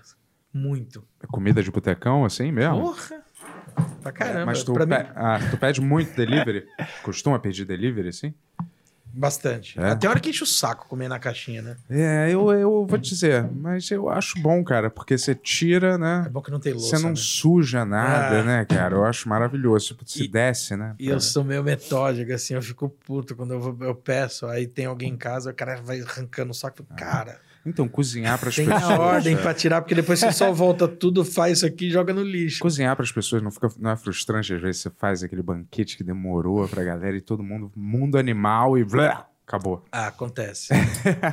acontece, mas é bom. Sim. É, bom, e meio. Porque é, Tô- acaba muito rápido. É, né? galera, Você- vamos tirar umas fotos mentais do que vocês estão vendo aqui, entendeu? Vamos. É, eu, eu acho que quando tem esse, essa ânsia de comer só porque é comida, porque o cara não tá querendo saber o sabor de nada ali, dá, dá uma raivinha. Eu Assim. imagino que todo mundo deve querer comer o que você cozinha, né? Não. Não? Ah, Acho que não, não sei. Nunca ninguém me falou, mas deve Ué, ter. É, mas você, cara, você tem essas fantasias. Ter um amigo chefe foda de cozinha e ser casado com um chefe ou uma chefe de cozinha. Todo mundo tem a fantasia que isso deve ser muito bom, né? Eu não sei na prática. Às vezes a pessoa, já que ela trabalha com isso, ela não quer. Ela nunca Ah, quer mas eu- fazer eu isso tenho- em casa. Mas eu tenho um monte de amigo que é chefe de cozinha, assim, o cara não tem uma panela em casa.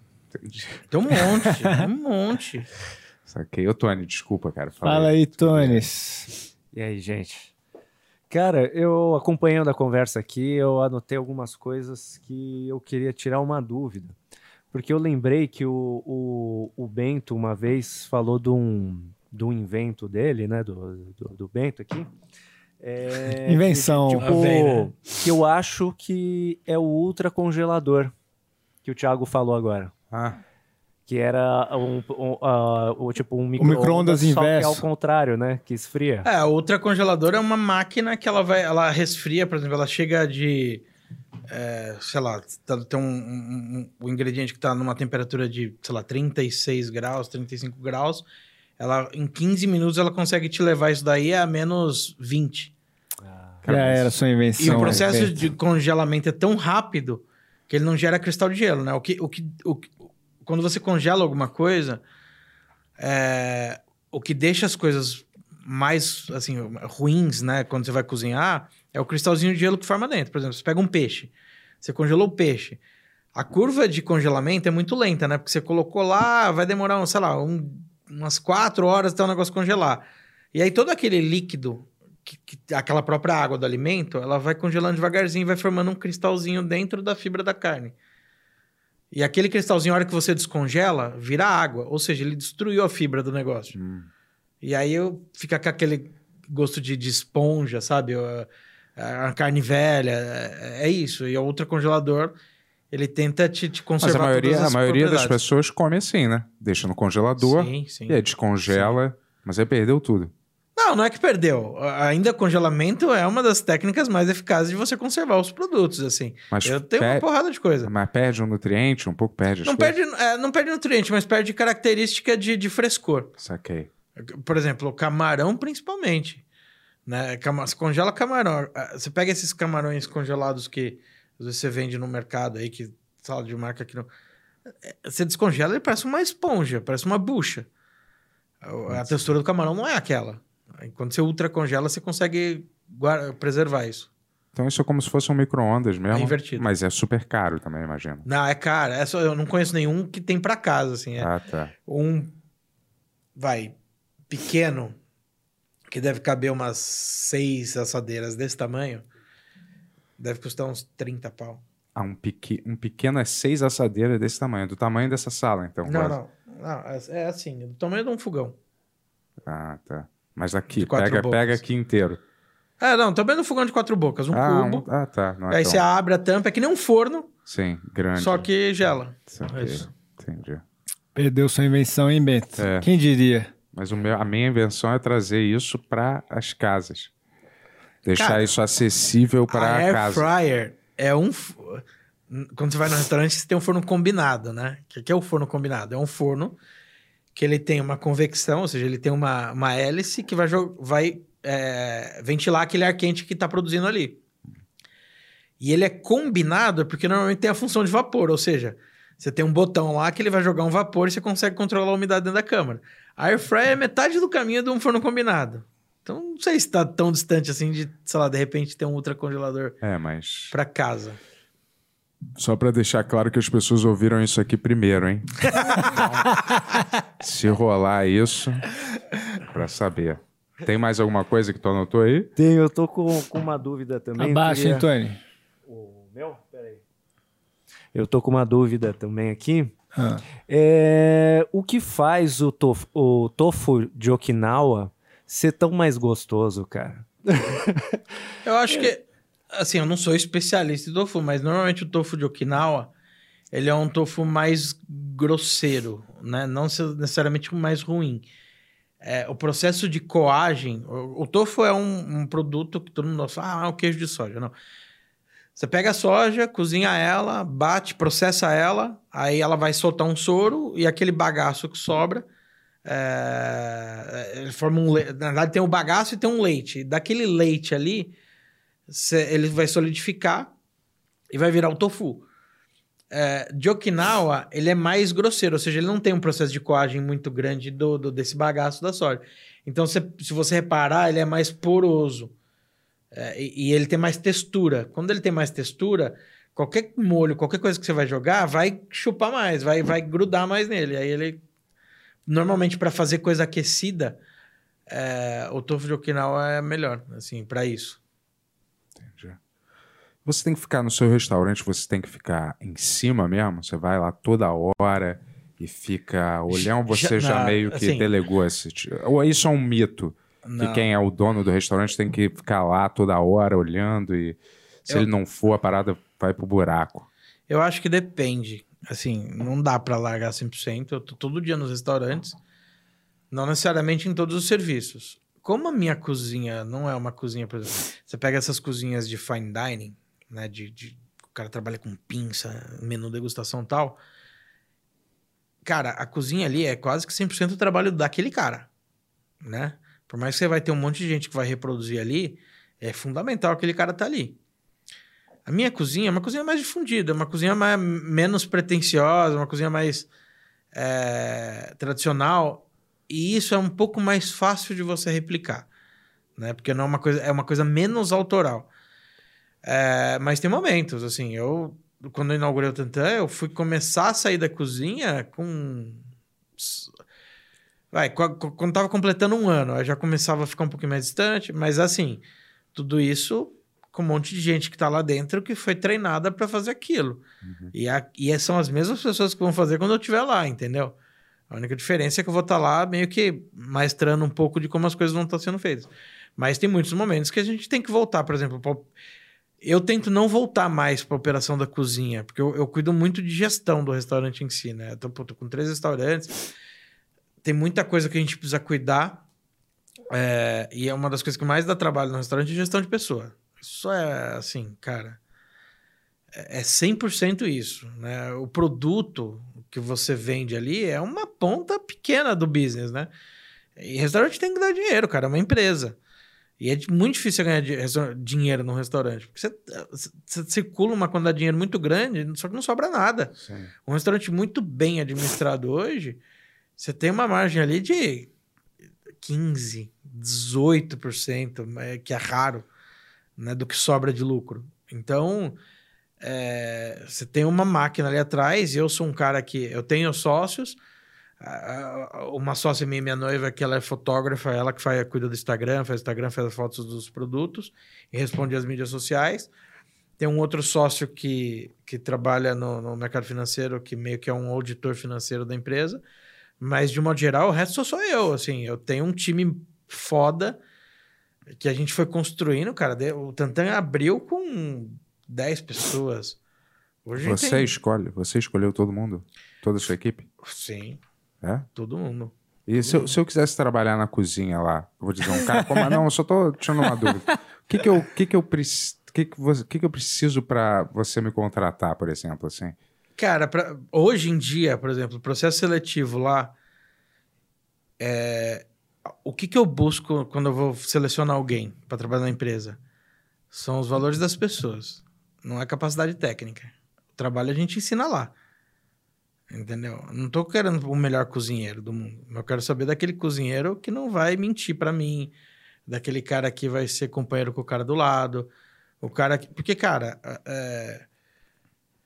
o Prefere um cara restaurante- sem vício? Você prefere receber sem um cara sem dúvida, vício? Sem dúvida, sem dúvida.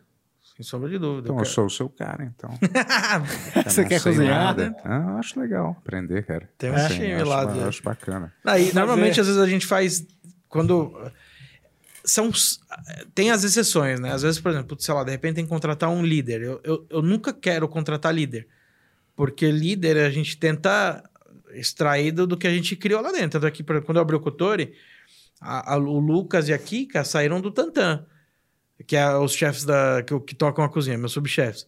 O Alan, que tá no salão, também era garçom no Tantan. Começou como com mim, virou garçom e hoje é chefe de fila. É, bartender, mesma coisa. É muito raro trazer um líder de fora para comandar o coreto. É, e aí, quando é líder, assim, quando é um cargo um pouco mais importante, aí a gente faz duas entrevistas ainda. Faz uma, depois marca outra daqui duas semanas, porque muda muito a- o cara, né? A cabeça do cara. Às vezes o cara vai muito programado para responder o que você quer. É, Aí você percebe que ele não era e tudo. processo seletivo é é uma merda, cara. Porque assim, às vezes você vê o cara, o cara, sei lá, tem duas, três características que você gosta e você quer contratar ele. E aí você começa a fazer as perguntas que você sabe que ele vai responder pra você. Fala, ah, esse cara, esse cara é bom. Entendeu?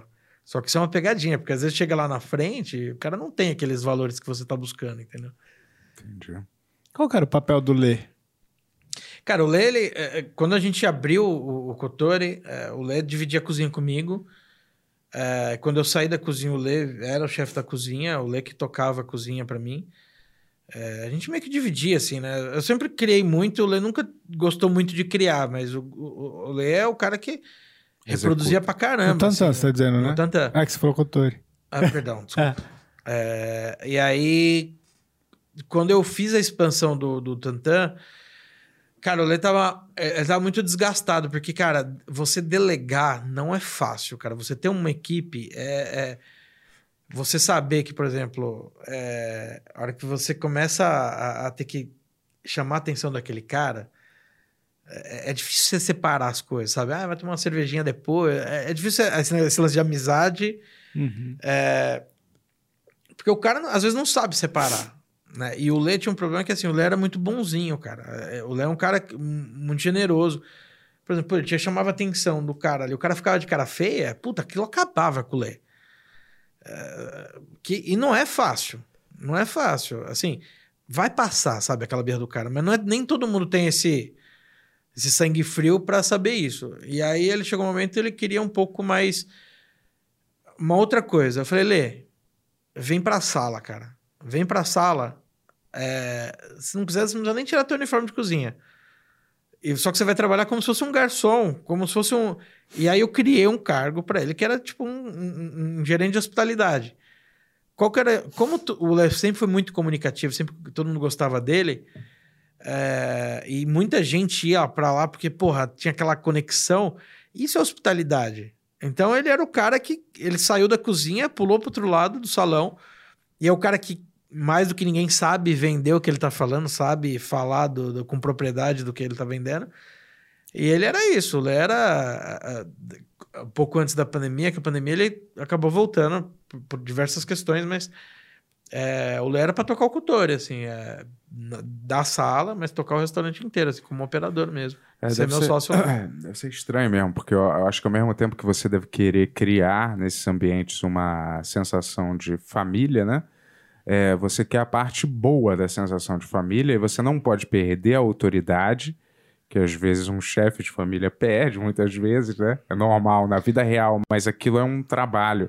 E você também não quer, não pode permitir a parte chata de uma família também, é, que é, sabe, a galera às vezes montar, não querer fazer, ter atitude, né? Aquele É, tipo de. É, é que, é, que é, é, é- é isso que você tá, é exatamente isso que você tá falando. É muito difícil, cara. Porque, assim, por exemplo, é, o cara não desempenhar uma função ali e você vai ter que cobrar o cara, você não pode chegar pro cara e falar assim, cara, eu não posso chegar pra você no dia 5 lá que você recebe também e esquecer de pagar É, o teu salário, exato. sabe? É, porque tem leis que me protegem ele não, isso não acontecer. É, e obviamente não tem leis pra proteger. E aí eu, o líder da cozinha, o chefe, tem que falar. E aí, cara, só que o cara que tá ali não é um robô também. O cara vem com frustrações de casa, a família do cara não tá boa. é, sei lá, o cara tá no momento do relacionamento, o cara tá em dúvida sobre sexualidade. Tem uma porrada de coisa. Então a gente tem que ser meio que. É, é- é o psicólogo, é o chefe, é o pai, é não sei o quê, mas, cara, vamos entender que você tá aqui para trabalhar. é, a minha parte eu tô cumprindo, eu preciso que você cumpra a tua. Isso tem que estar claro, né? Assim, eu não, eu, eu posso um momento ou outro parecer um, teu pai, mas eu não sou teu pai, entendeu? E é foda isso. Como que é a sua rotina, assim, hoje em dia, assim? Cara, minha rotina é, é, é foda, porque eu acordo, é, normalmente eu acordo cedo, aí eu vou jogar tênis. Cedo que horas? Ah, é, é, sete e pouco, aí eu vou jogar oito e meia, por aí. É, porque, cara, eu já tô com 37 anos, eu, eu tenho que escolher alguma coisa pra fazer, porque senão eu vou morrer De. De, de sedentarismo. Ah. É, não, aí eu, cara, eu, eu joguei tênis quando era pequeno. É, queria voltar a jogar e, puta, me reconectei com o negócio. Até que eu tô com a panturrilha distendida. Só que assim, é, das, eu acordo, sei lá, sete e meia. Oito horas já começa a pipocar o celular. Eu falo, Nossa, aí, aí assim, tem hora que dá pra responder, tem hora que eu tento priorizar pra depois do tênis e tal, não sei o quê, porque se responde, aí não vai nem É, no você tênis. Já embala. E assim, o dia começa me engolindo já, né? Porque é muita. Cara, são três restaurantes, aí a mensagem é, é- é do chefe da cozinha do Tantan, é do bartender do Cotor, é do cara da compra, é do escritório, é do não sei o quê. E é tudo, cara. E aí, assim, é o dia inteiro. Por exemplo, e tem fases, né? Eu, te- eu criei um setor dentro da empresa que chama qualidade de processo. Qualquer coisa mais difícil num restaurante, você perpetuar que um processo é, continue, ele, perpetuar o processo, né? Você um exemplo, é, toda vez que eu uso essa caneca aqui, eu tenho que fazer essa caneca voltar aqui, porque se ela não voltar aqui, ela pode estar em outro lugar, ela pode quebrar, ela pode sumir. Você vai lá e ensina o cara, o cara faz uma semana, na semana seguinte já não tá mais lá a caneca. Então eu criei um setor para tentar garantir aquilo, porque nem todo o processo que você coloca dentro da empresa também vai ser ok. A gente vai aprendendo o que funciona e o que não funciona. Por mais genial que seja o processo, às vezes na prática não, não rola. Né? Ah, fluxo de compra. Ah, como que tem que ser feita a compra? O chefe da cozinha pede alguma coisa, cai para o comprador, o comprador tem que fazer abrir cotação daquele produto na quinta-feira para três fornecedores, aí pedir, aí quando chega, o, o, o, o estoquista tem que receber esse produto, pedir o aval do chefe de cozinha para ver se está ok, se ele pode guardar. Isso é um processo É, longo. nossa. E você tem que garantir isso daí, porque o restaurante, como eu falei que a margem é muito pequena, é um monte de torneira aberta que você tem que ficar fechando todas elas para pingar menos. Cada gotinha que pinga menos é um pouquinho de. é um centavinho que vai sobrando a mais no resultado. E o- meu trabalho em si é isso, assim, é tentar olhar todas as pontas. Quando sobra um pouco mais de tempo, você vai atacar como eu posso evoluir minha empresa. Que, por exemplo, ah, agora a gente está focado, a gente está com muito, muito funcionário em definir missão, visão, valores da empresa. Para o cara entrar lá e saber o que, que eu penso, né? Assim, por exemplo, ah, às vezes entra um funcionário, o cara quer que você recicla tudo. Cara, eu não sou o Greenpeace, mas eu também não sou o- cara que joga óleo no- no, no né? ralo Sim. tem um propósito e a gente vai até aqui. Isso tem que estar claro, né? Para alinhar a expectativa do cara que está indo trabalhar lá é, do, do, do que eu tô querendo também contratar. Sim. E eh, deixa eu te falar, você é. O que que. Porra, tava na ponta da língua a pergunta agora que eu ia falar. Tá esquecido ultimamente, hein, Não, não, cara? não. Ah, você como cliente, o que que você, quando você vai num restaurante, assim, o que que você não, é, não admite, assim, o que te brocha totalmente, assim, quando você vai comer em algum lugar mesmo, como cliente, Putz, assim. cara, é, é bem isso que eu, que eu tava falando, que é o negócio de se sentir enganado, sabe? Por exemplo, o cara. O que eu fico puto é quando eu vejo. Eu crio uma puta expectativa. Vamos, supor, sei lá, vou, o cara abriu um boteco. Fazendo, achando que vai ser... Tô brincando, vai. Também. tam- sei. não, é, é exatamente isso. Assim, pô, o cara se propõe a fazer uma coisa, quando chega lá é outra coisa. Isso, cara, eu quero. E atendimento pra mim, cara, é um negócio que, assim, o atendimento não precisa me mimar. Né? Não precisa ser aquele atendimento que o cara tá ali que nem um escravo. que- Sim. porque atendimento é muito delicado. Se ele é muito é, intensivo, você se sente meio vigiado, sabe? Que pô, o cara toda hora você só vê mão entrando aqui na. Você tomou um gole, o cara vai e põe de novo. É o que me incomoda um pouco na churrascaria rodízio, sabia? Por não dá que eu tempo. vou, Isso eu concordo 100% com você. Eu adoro comer no rodízio, mas eu- não consigo comer no, no, no timing que eu preciso. Acho muito chato aqui. Porque a hora que você tá comendo é inevitável. O cara vem com um negócio. Um pedacinho, aí você vai e põe. É. Aí fala, não, eu vou virar um negócio vermelho. Aí tem o cara que infringe essa barreira e vai lá e traz de novo. Você, tá bom, dá um pouquinho. Sabe? Não- Sempre tem um cara que quebra, você falou tudo. Sempre tem um que você põe um negócio vermelho, o cara, cara não quebra a regra, o cara não respeita. respeita aquilo, cara. Por quê? E você se permite, né? É. Você não fala, olha, tá vermelho. É, cara. Você não Mas- viu que eu girei o negócio? Você nunca vai falar isso, não? É, Você tá, tudo falou? bem. Tá vermelho, cara, não, sai daqui. Não, não vou falar isso, né? Não, jamais. Mas você aceita, né? Acaba aceitando. Mas é isso, assim, que por exemplo, puta, um exemplo besta. Outro dia eu tava num, num boteco, é, esses botecos novos, assim, que. Isso é uma onda também, né? Assim, uma galera querendo abrir boteco raiz. Só que o boteco raiz, pra ser raiz, tem um motivo. Mas beleza, eu acho um movimento Qual é o motivo? Ser raiz. Ser, Sim. nascer Ter- ter sem um tempo. propósito pra ser isso. Achei que tinha que ser uns pratos específicos. Não, assim, é, visual. pro- é, então. Aí eu vou lá com a expectativa. Aí você vai, por exemplo, vai pedir um torresmo. Aí vem aquele torresmo merda, assim, murcho, encharcado, sabe? Que né, fala, caralho, cara. Tipo, isso é foda, sabe? Aí já, você já começa a pegar raiva do, do dono que criou o conceito, tipo, vira pessoal, sabe? Saquei. Isso pra mim é, é foda. Ovo rosa é uma parada que precisa ter pra, no boteco? É uma coisa muito de carioca isso aqui, não tem? Eu nunca Aqui vi. tem muito pouco, cara. Tem muito É. pouco. Você sabe que. é, é, é, olha que você tá falando. Eu tava fazendo uma limpa no meu Instagram. é, e naquela época. É que agora voltou, né? O negócio dos likes lá. Cara, uma das fotos que mais tinha like no meu Instagram era um ovo rosa que eu tinha feito. Eu, eu tinha cozido o ovo e aí eu joguei num- numa água de picles de cebola roxa. Aí ficou rosa. E aí, eh, ontem, né, eu tava fazendo isso, eu lembrei, eu falei, cara, não tem mais, né, no boteco, quando você vai, aquele vidrão com aquele monte de ovo rosa, salsichinho, conserva. Antes tinha um pernil. Sempre um É. pernil também. É, Era o difícil. pernil, ovo rosa, pra mim esse é o, é o clássico de boteco, assim. Sardinha às vezes também tinha É, bastante. o, o- Salsicha com pimentão, né? O Luiz O cara Fernandes, que aqui palitinhos. tem. Que a gente pede às vezes, sabe? Qual? O Luiz Fernandes. Ah, Tem, umas isso? salsichinhas, Ah. tem Puta, umas... sabe um boteco que, cara, pra É. mim, assim, eu gosto pra caramba. Eh, Vocês já foram no Luiz Nozói? Não, Cara, eu... Nossa, eu vocês têm que ir lá eu na que- saúde. Eu tenho É vontade. não fui. É na né? saúde? É. Quais são os seus restaurantes favoritos de São Paulo? Puta, cara, Hamlet. é, é isso, assim, eu gosto de boteco. É? Cara, Luiz Nozói é um. Aham. Quito Quito é um que eu vou muito. Quando eu quero Puto comer Quito um... Quito é bom mesmo. É, quando eu quero comer um sushi pancada, assim, bom mesmo, pra fazer um investimento mesmo, que é uma grana. Eu gosto muito do Shinzushi. É, porra, é um dos meus favoritos. É. O meu prato favorito é o tirashi deles, cara. Ah, aqui em São o Paulo. tirache deles é imbatível. É muito, não muito bom. tem, não tem, é imbatível. Não fui, né? Tem que ir, a gente vai. É, Vamos junto, vamos todo mundo. vamos. Porra, eu queria, Vamos, vamos mas marcar. não É. fui, é. Você é casado quando você é noivo, né? Cara, eu tô, pra- eu tô tentando casar faz três anos, né? A pandemia tá impedindo. Ah, é? Não, era- pra casar em agosto de 2020. Aham. E meu casamento ia ser tipo um negócio feira gastronômica, né? Porque, Ah, é?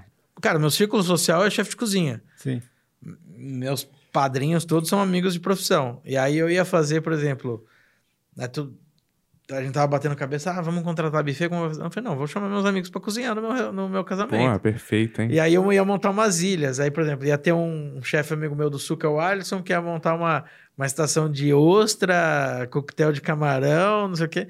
Aí o Oscar do Tanit ia fazer duas paelhas pra todo mundo. Aí ia ter uma outra estaçãozinha, o, o- o Marcelo do Jiquitaia ia fazer, sabe, um macarrão de comitiva lá. alguma- Mas vai rolar ainda.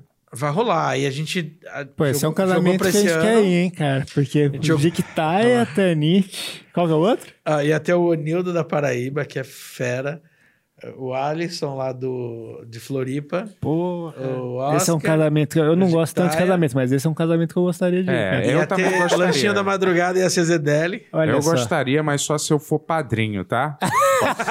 Cara assim já quer. Já... Ótimo. A Tô sorte precisando, de mais, é tô precisando de mais presente. Mas, porra, legal, cara, bacana. Mas o que eu ia perguntar é: você, a sua, sua noiva, ela. Você tem filho? Não. Não tem. Não. Ela Tem não. dois coelhos, dois cachorros. né? Dois coelhos, é? Pô, vou ter que ir de novo. Pô, que maneiro, cara. Tem dois coelhos. Mas deixa eu te falar, ela não pede pra você cozinhar nada pra ela, ela não se aproveita Ah, desse. eu cozinho bastante em casa. Ah, é? É. E ela Ah. cozinha também? É, é que é engraçado. A a Tati cozinha. Ela, ela, ela também fez gastronomia, ela é, é confeiteira, mas ela é fotógrafa, assim, né? Hoje a profissão dela é fotógrafa. É uma puta fotógrafa, assim, eu acho foda o trabalho dela. Mas ela cozinha em casa. É, ela pede algumas coisas X pra mim, assim, que, que ela adora macarrão gorgonzola, eu odeio. Ah, é. É. Parece bom. Não é que eu odeio, assim, Sim, não... mas não, é o seu, não mexe com você tanto, né? Exato, né? Entendi. Ela, não- eu adoraria ela fala, puta, faz um torresmo pra mim, né? Sabe? É, Tipo, uma coisa comida mais. de né? boteca, assim, né? Faz aquele ovo rosa, É, delicioso. faz uma salsichinha de, de conserva. É, né? Mas fala aí, Tony. Fala aí, irmão. É, então, agora é, perguntando sobre isso, como vocês.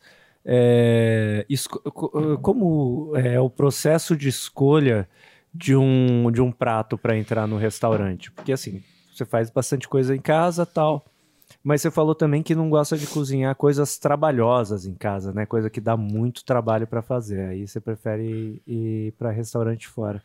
Mas como que é esse processo? Você, você já chegou a fazer alguma coisa bem legal em casa e falou, pô, eu tenho que vender isso aqui, vou colocar Várias no... vezes, É. várias. Tem muita coisa que às vezes, por exemplo, sei lá, Você não põe os funcionários do, do, do restaurante assim, fala, galera, ô, experimenta esse prato aí. Sim, às vezes É? acontece. Às vezes É? eu vou Maneiro. testar. vou- eu- eu sempre tô testando coisa, né? Eu vou te- testar, eu falo, ó, dá pra galera.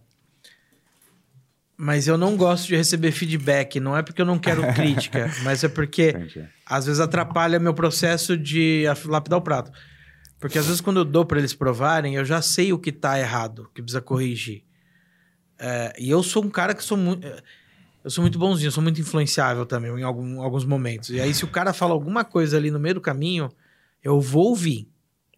E aí vai tirar do, do, do, do- do propósito que eu queria ali vai sair um bicho que não é o que eu.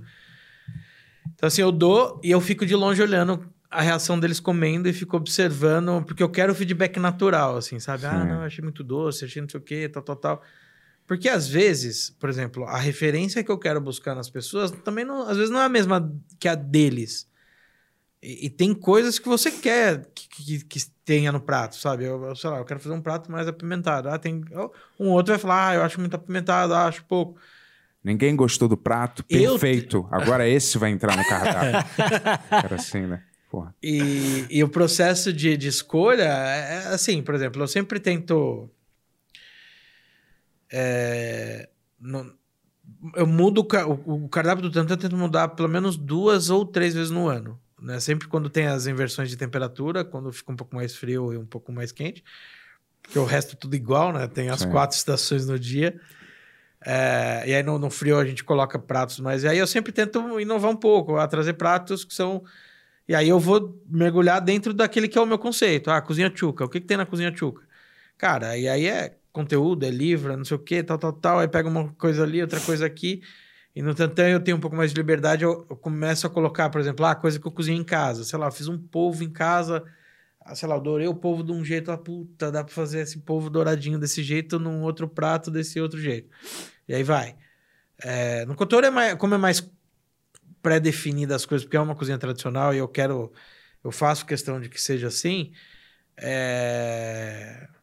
tem um monte de coisa que já tá na manga. Assim, quando eu fiz o cardápio do, do Kotori, se eu for colocar tudo que eu tenho vontade de colocar, fica um cardápio imenso. Não dá. E, e acho que o cardápio ele tem que ter dois propósitos, né? Um é dar, entregar um pouco de variedade, e eu sempre tento equilibrar o cardápio de ambas as casas, de você ter uma coisa que, sei lá, é mais spice, que é mais, sei lá, condimentada, outra mais fresca, outra mais leve, que tem verso- sabores muito distantes. Porque, para mim, uma coisa que é muito ruim quando eu vou no restaurante, que eu vou comer, sei lá, como quatro pratos, todos têm o mesmo gosto. Ou todos parecem a mesma coisa, sabe? É tudo prato condimentado. Cara, pra mim, acho que o cardápio ideal é quando você consegue navegar ali. Porque às vezes você quer voltar no. Eu sou o cara que volta no restaurante para experimentar coisa diferente.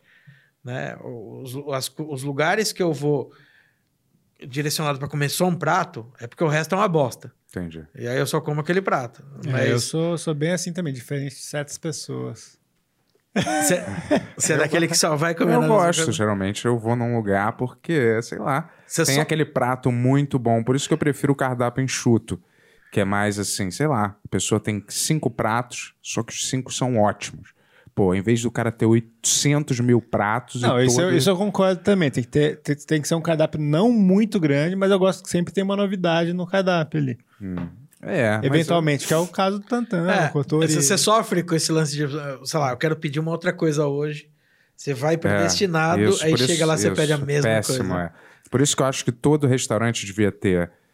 Óbvio que não, por exemplo, o Kotori, ele já tem umas porções que eu, acho, que eu acho boas até, mas eu acho que todo restaurante ele devia ter o prato principal grande e o mesmo prato devia ter uma versão mini. Pro cara provar É, ali do lado e não cara- comprometer o gosto dele. Do... Isso, o cara provou, hum, hoje eu vou variar. Então, Mas- é, ou não, pô, esse tá muito bom, então eu vou ficar nesse Mas mesmo. é por isso que eu gosto. Eu sempre gostei mais dessa comida despretensiosa de boteco do que restaurante de prato principal. Porque, cara, você vai comprometer a tua refeição inteira Isso. com um negócio só. Isso, falou tudo. E aí no Tantan, por isso que eu fico feliz quando as pessoas vão pe- pedem um monte de coisa. É, É. mais divertido. O cara Isso. vai comer várias coisinhas. Claro, você toma um drink, aí você pede um espetinho, aí pede outro É. espetinho, aí pede outra paradinha, entendeu? É, Pô, e as entradas do Tantan são muito, muito boas. A gente tem que ir lá, cara. é, eu sei. Pô, não- Tem, tá, o cardápio tá é, bacana. ó. É, eu sei, eu quero ir, mas. mas... Vocês estão estão abrindo como né, agora? Normal? No Tantan a gente abre das 6 às 9, né? Aham. É, e sábado abre do meio-dia às 4, depois das 6 às 9. E o Couture é almoço e jantar. Então tu é, meio-dia às 3. tu é contra totalmente dar um, é, algum toque de brasilidade nos pratos. Não sou. Não sou. Botar uma farofa do lado. Não, não, não vou para esse extremo, mas eu acho que tem coisa, por exemplo. é, é, eu, eu até gravei um podcast para Japan House e aí tinha um episódio que era inovação, né? É, que era a gente divagando um pouco sobre isso, né? O que, é inovação, o que, é tradição. É, Como o, o- o conceito é, principal do restaurante é a culinária japonesa, a culinária japonesa sempre prezou muito em você valorizar o que está perto ali para você né, de ingrediente. E um pouco da cozinha, que é essa cozinha tchuca que eu faço, é uma cozinha que foi adaptada para você usar o ingrediente que é melhor para não ter que ficar dependendo de importação ou qualquer outra coisa do tipo. E a gente tem coisas maravilhosas, que, que nem, por exemplo, lá no Kotori. Tem um negócio que é super brasileiro. No Japão, eles têm um costume de comer uma pimenta verde que chama shishito. Que ela é como se fosse um pimentão, só que ela não arde. E aqui não tem. Tem um- uma pimenta parecida, que eles chamam de shishito, mas é uma pimenta americana, parece um pimentão comprido assim. Só que às vezes ela é ardida, às vezes não é, é meio loteria. Entendi. E aí, eles comem isso normalmente com frango frito, né? Com prato de caraguê. E no Kotori, eu tenho a porçãozinha que é o caraguê, que, nem, por exemplo, tem um negócio aqui que não tem lá, que é o galeto. E o meu, meu franguinho frito é um galeto. É- Cara, é quase um frango a passarinho. E aí, a pimenta que eu coloco lá é uma pimenta de cheiro, que é brasileira. Super brasileira, que não arde. Então, assim, é é a maneira de eu tentar resgatar um pouco daquela tradição ali, mas usando ingrediente local que tá bom pra mim aqui, entendeu? Saquei. Maneiro. E você acha que o, o cliente tem sempre razão, assim? É tipo, se eu peço pra. Cara, eu quero esse prato, mas tira esse, tira isso, põe aquilo. Eu acho que, eu acho que é diferente. Eu, eu- eu não vou falar que o cliente sempre tem razão, mas o cliente sempre te dá sinal de que alguma coisa talvez precisa ser mexida. Ele às vezes não é chato só o cliente. Tem, tem. né? Tem às tudo. vezes o cliente só é chato mesmo, ele nem Tem tem, razão, né? Pô. Ah, não, tem. A gente abre um lugar que é privado, mas ao mesmo tempo é público. né? É verdade. O Bento ele ficou muito viciado naquele Kitchen Nightmares. E ele queria muito abrir um restaurante. Eu queria que você falasse pouco como que é abrir um restaurante no Brasil, assim. Fácil, pela sua abre. expressão. Cada vez que eu acabo de abrir uma, eu falo, nunca mais vou abrir essa merda. Não, é, é- cara, é difícil, assim. é- primeiro que ser empresário no Brasil é difícil, né? É, Cara, carga tributária, um monte de coisa, um monte de... de- de- É, cara, os impostos são muito pesados. É, você tem um sócio ali, que é o Estado, Se deixarem, se deixarem nosso presidente trabalhar, ele muda isso. Mas não deixa, não deixa. Fica aí o A recado. galera, a galera vai achar que você tá falando sério, Bento. Hã? Não, é. Não, não, pô. Tô brincando. Mas vai, fala. fala. Não, é, é difícil, cara. Assim, é, é, é muito pesado. É um sócio que você tem ali no teu negócio, que ele vai pegar a parte dele antecipada e foda-se se o negócio vai dar lucro ou não. É, uma uma das coisas que se é fácil não abrir restaurante aqui, cara, a pandemia aí. Você pega nos lugares do mundo que o negócio é um pouco mais decente, todo mundo teve uma ajuda de custo do governo. É, nossa. Aqui não, fecha teu negócio, continua pagando imposto, foda-se que a tua folha, o problema é isso, teu. Cara, que raiva, bicho. E aí? É, nossa, isso é imoral, cara. Você, Entendeu? você se deu muito mal com esse negócio da pandemia? Ah, Acho que todo mundo da área. Tem uns mais, outros menos. Assim, a gente sempre teve uma, uma operação muito saudável e que me permitiu não mandar embora ninguém por conta disso, né? Assim, ah, no- no- só que eu paguei um preço caro, entendeu? Eu descapitalizei minha empresa inteira por não demitir ninguém, assim. É, é como se eu estivesse começando do zero hoje de novo. Beleza, Ah. tenho dois restaurantes, tenho uma marca consolidada, mas capital de, de caixa, assim, foi tudo embora, cara, para segurar o tranco. É, mas é. Eu acho que a, a primeira coisa que abre um restaurante, que você tem que entender que aquilo ali é um business, é um negócio, não é tua casa, não é um negócio de caridade, não é para você receber pessoa. E aquilo tem que fechar a conta. E também não é um lugar para fazer poesia, entendeu? Vai fazer poesia, dá, dá para fazer, mas. É um O que, que é negócio. fazer poesia? É, o que que isso quer dizer? Cara, até, eu acho que tem um monte de restaurante de. Porra. Que o conceito, às vezes, é muito mais forte do que o produto que entrega. E a conta não fecha porque o cara é muito insistente naquele conceito. Né? Assim, eu acho que. Eu não, não sou contra o restaurante de fine dining. Eu acho que tem que ter. Eu, eu vim disso, né? Eu acho muito bonito o serviço. Mas tem um monte de restaurante fine dining que, a gente- que não. Cara, tá totalmente fudido, endividado, porque, cara. Cara, mas ela tá aí que eu considero o seu, o Kotori um, um fine dining, só que é acessível. Ele tem todas as Mas características a ideia do- sempre do- foi essa, assim, tanto do Couture e do Tantan, sempre foi é, é- é mostrar que a cozinha despretensiosa, né, a cozinha mais informal, ela pode estar ali também, entendeu? Ela também funciona ali. É, ela pode estar num outro contexto, né? Apresentar ela de uma maneira mais diferente, de uma maneira mais. é, E, e eu falando assim, eu não, tô nem criticando o trabalho da- das pessoas, mas entendi. é, é- é difícil, cara. A, a maioria desses restaurantes que tem conceito assim que de vanguarda é muito difícil a conta fechar, porque você depende de um público é, que é um público flutuante, né? O cara, não vai cinco vezes na semana comer menu degustação. Mas às vezes o cara pode correr o risco de ir no Cotor e três, quatro vezes na semana comer frango, entendeu? Sim. É, é, é delicado, assim. Às vezes o cara faz, monta um restaurante desse, até que você pega esses restaurantes de fine dining no- no- lá fora, hoje em dia, são restaurantes menores, são restaurantes de 15 lugares, de 20 lugares, que tem um chefe mais dois caras lá trabalhando.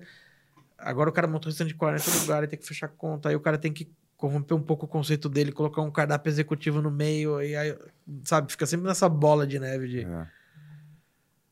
foda. Qual é a dica que você dá, então? Nem, nem pare, desista.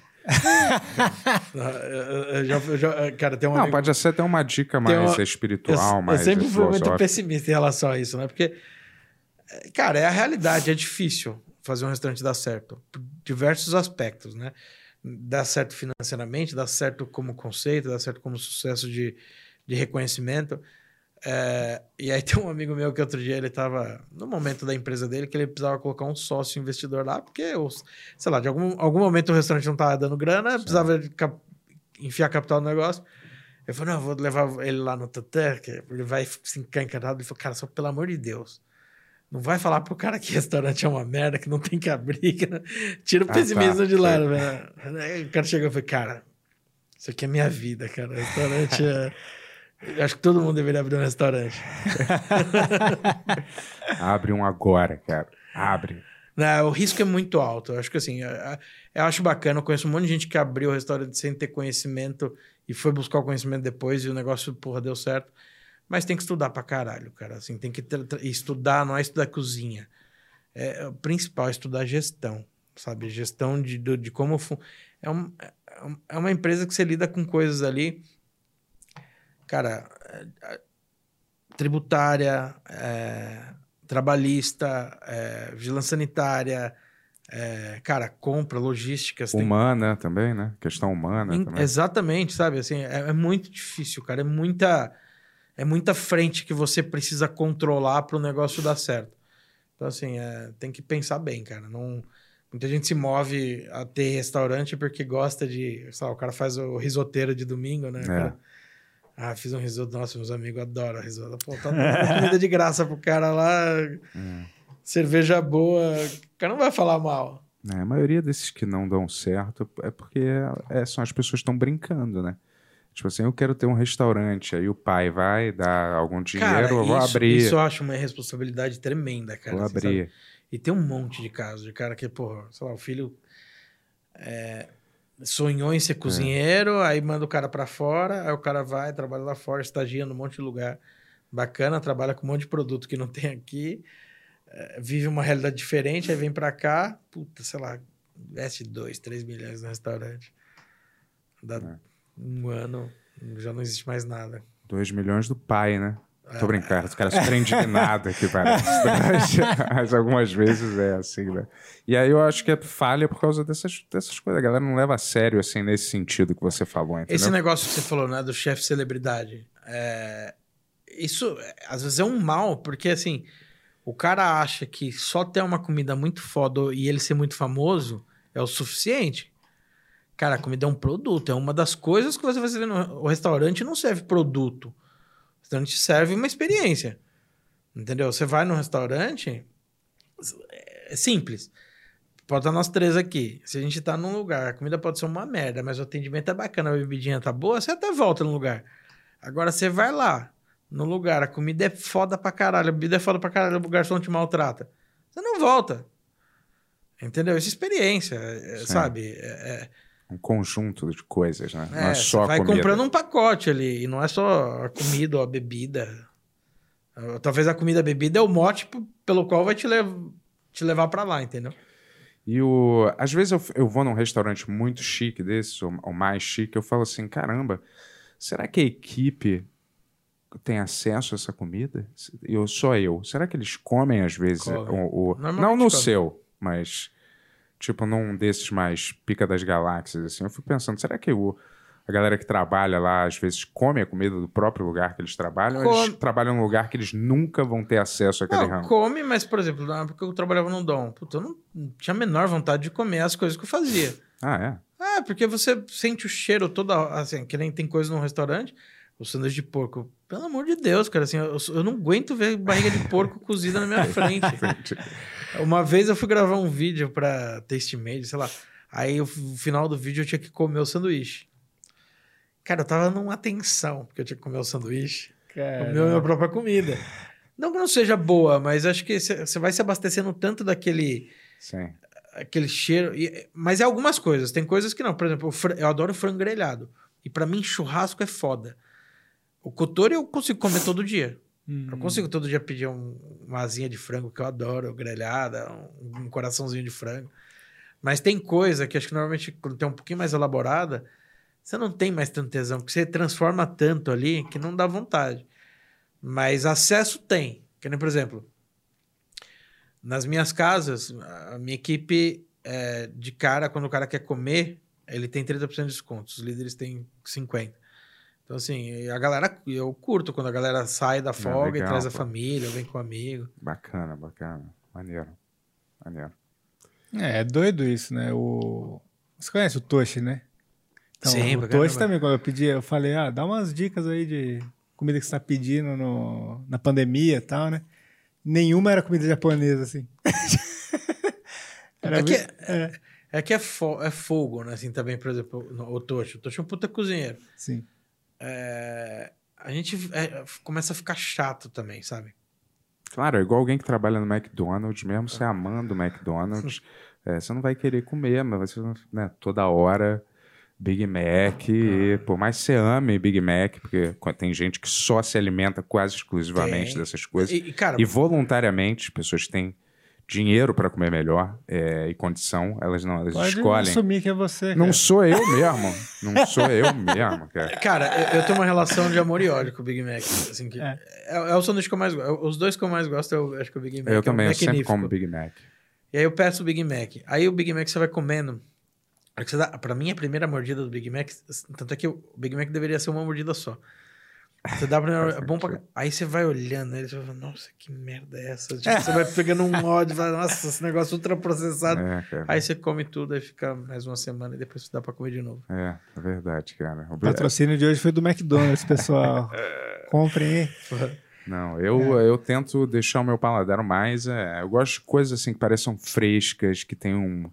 Sejam coloridas, tenham, sabe? Que tenham, pareçam que tem vida, assim, sabe? O Não. Big Mac é isso pra você. Não, isso eu como raramente, cara. Vou te dizer, mas existe Mas, alguma cara, de coisa ali. madrugada, hora que É. você sabe que não tem nada, que você já tomou uns goró. É. Cara, Às vezes é escolher uma pizza ruim ou, ou- McDonald's, que é na madrugada. eu tô é fazendo uma puta pizza, mexendo é. o Mac, né, cara? É? Pois é. Caralho. inverso, né? eu vou te falar, eu prefiro mil Propaganda vezes... ruim é boa, é propaganda. também, é- também. É, propaganda. Mas é, eu prefiro, eu preferia que esses, tipo o seu, algum tivesse um delivery até de madrugada, né? É Cara, eu sempre gostei. Até o Tantan, o próprio Tantan, quando eu abri, eu queria que funcionasse até mais tarde. É, Mas isso traz uma, uma complicação muito grande, porque, cara, condução pra galera voltar, segurança. Você pega, hoje em dia, antigamente tinha um monte de restaurante 24 Tudo bem que tem a pandemia, mas é, tinha um monte de supermercado 24 horas. Cara, um pouco antes da pandemia, não tinha mais nenhum. Nem esses, essas redes grandes, grandes, porque é perigoso. É, É perigoso manter a operação. Então, assim, porra, é, é um negócio meio triste, mas eu também. Pô, eu, cara, quando eu vou viajar pra fora, assim, porra, eu adoro Nova York, porque, cara, se você quer comer né, uma porcaria, vim É. três horas, quatro horas da manhã, você tem. E você não pensa em expandir lá pra fora ou alguma coisa assim? Ah, eu acho que assim, primeiro a gente tem que recuperar o baque que a gente Entendi. tomou da pandemia. Caramba. Não, eu penso, mas. Mas não... o sonho, assim, o sonho seria... Cara, eu, eu, eu, sou bem, assim, pé no chão. Eu já, eu já fui. Teve uma época que a gente. Com a idade, os sonhos al- vão morrendo, né? Ah, a gente vai começar a é ver é. um pouco mais as, a realidade das coisas e nem tudo é sonho, né? É. É, já pensei, assim, eu gostaria. Eu. Nos Estados Unidos sabe? mesmo? Ah, puta, eu gosto muito dos Estados Unidos, cara. Eu, eu acho a Europa muito bonita, muito gostosa pra passear e tal. Mas assim, sei lá, eu, eu, eu simpatizo com Nos Estados Unidos, gosto- Nova York, né? Cara, é, é que é, é que é diferente também, né? Assim, você vai pra Nova York. Não Wyoming. né? como- Ninguém quer ir pra lá. É. Mas sei lá, Massachusetts, né? Wisconsin. Quer ir pra Nova York. né? É. É. Detroit, vamos pra Detroit. Mas, cara, mas imagina, assim, quando a gente vai viajar, normalmente a gente tem uma graninha ali pra gastar. E eu conheço um monte de amigo que mora em Nova York, e assim, cara, morar em Nova York não é, assim, você morar em Nova York sem grana, cara, é um, imagina, deve ser uma merda. É. Então não é tão né? fácil assim. é- é- mas eu, eu, sei lá, eu, eu gostaria de talvez morar fora um dia. Não sei se é- os sonhos vão morrendo, como você falou. É, não, Mas, é, você tá com três restaurantes. Você pensa em um quarto ainda? Cara, eu, eu, eu, eu vou abrir um bar de, de coquetelaria, de fato, assim, de, de coquetel mesmo.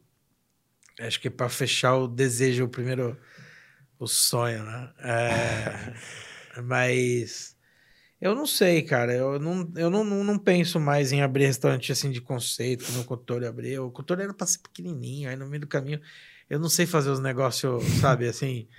Era pra ser um, uma portinha. Saquei. Ah, não, aí tem que ter. Aí, cara, sei lá que cara, a hora que eu olhei o controle, eu falei, caralho, cara. De novo. Mas é, li- E- é lindaço. Lindaço lugar, e abriu no meio da pandemia, né? É, É. ousado. Não, é que na real, assim, a gente pegou o imóvel uma semana antes de fechar tudo em 2020. A gente não. Assim, eu, eu era super pessimista, eu sabia que esse negócio ia demorar, mas não imaginava que ia demorar tanto.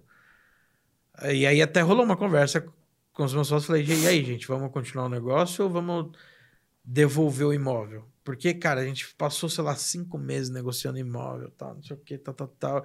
Já tinha contratado arquiteto, já tinha escolhido a construtora. Ah, não, vamos segurar. Vamos afinando o projeto enquanto isso. Aí segura, segura. Chegou um momento e falou, puta, tem que abrir. Tem que abrir porque não dá mais. Aí abriu, passou uma semana, fechou de novo tudo. É. Caramba. Caramba, Doideira é, isso, que né, cara? saco, cara? Porra. Você, assim, de todos os pratos que você criou para seus restaurantes, qual que você recomendaria? Se pudesse recomendar um só. Qual Difícil, né? seu, seu bebê? Ah, eu- eu vou- um de cada, vai. Tá. Um do tantão do Kotori. Porra, do Kotori, é, pra mim não tem nada mais gostoso que a asinha de frango grelhada, cara. Pra mim é, assim, é o melhor, pra mim é o melhor corte do frango. A ostra, Adoro. não é? A, a ostra é boa pra caralho, mas a ostra é muito, ela é muito chique, Entendi. sabe? a, a asinha é uma coisa mais...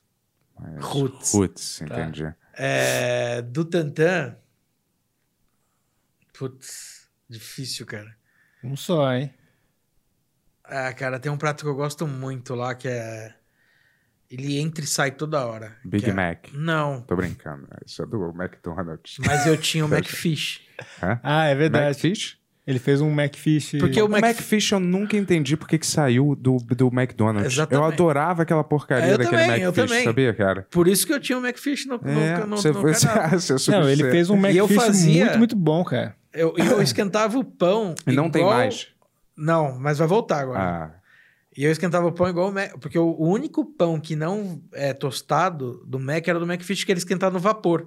Hum. E eu esquentava no vapor, fazia a mesma montagem, só que com um ingrediente muito melhor. sim. Um puta filézão de peixe que é- normalmente era um namorado. Pô, demais, hein? Você supriu essa lacuna do, do- que tinha, cara. Porra, que boa e era ideia. bom pra caramba. Pô, imagina. Volta aí, que eu quero ir lá comer esse. É, aí. o- é, então, o McFish talvez seria um deles, cara. O McFish era muito bom. Era gostoso, meu. eu comi várias vezes. Ah, que pena. Eu coloquei pô. um de Lula agora. De Lula? De Lula. É, Pô, o de camarão também era muito bom. É, o de camarão era bom também. Quase E- um... Ô, Toto. Do Toto? Pô, tu já comeu todos os pratos. Ai, cara. Caraca. Não todos, mas Ah. muitos, cara. É, tô vendo. Cara, o- o- É. ó, eu vou falar um negócio que é polêmico, assim, né? Porque tem. é, todo mundo critica muito o salmão, né? Porque, de fato, o salmão que vem pra cá é porcaria É, mesmo. falaram que eles né? põem é, corante pra Ração, ficar é. vermelho. Tanto é que no Japão, o, o, o salmão, eles não comem cru. Né? Eles sempre tiveram um pouco de medo por causa de bicho e tal, porque o salmão, ele, ele tem uma predisposição para nascer uns vermes dentro, na, na gordura Uhum. dele. É, e eles comem, sempre quando vão comer salmão, é sempre grelhado. E aí, o, o, mas o bentozinho... de- e aí a gente, óbvio, né? Pra, a gente... pra- Pra matar um pouco desse gosto do, do salmão é, que, que vem, às vezes vem do Chile, enfim. A gente marina ele com miso, saquê e tal, e depois grelha ele na, numa salamandra assim, puto, bentozinho de salmão é... Putz, parece ser delicioso. Mas vou te falar, esse salmão que a gente come aqui, então, é, É é sashimi, não, eles não comem assim no Japão? Não, não, não tem sashimi de... De, De salmão? Não. Olha, Ah, É muito raramente você tem um lugar ou outro um, um- um uma fatia de um sashimi selvagem, de salmão selvagem do Canadá, assim, que é... Mas é, é, é muito raro. o atum é que é mais comum lá, o sashimi de atum? Cara, outros peixes. O, o atum é muito caro lá, né? É, o atum é... Top de linha. É, eles comem muito... É que a gente chama aqui de olhete, né? Que acho que, se não me engano, chama campate lá, alguma coisa assim. É, não, buri. bu- É buri. Aí tem cavalinha, eles comem muito. É, Caramba. Então, salmão é... é- Não, só Que doideira, É, e uma coisa de, é- de é. californiano e brasileiro. Caramba, que doido, cara. Nossa, e eu já vi... uma japonesaiada tradiça aí, o cara não come um... sujo- Cara, eu não, eu não como mais, porque assim, puta... Eu não sei se por causa que eu me alimentei tanto dessa cultura, eu não tenho a menor vontade de comer um sashimi de salmão. Eu Eu até não assim, gosto tanto também, não, cara. eu pego- perdi o gosto, assim. Mas salmão grelhado, uma hora ou outra, em uma outra preparação, passa.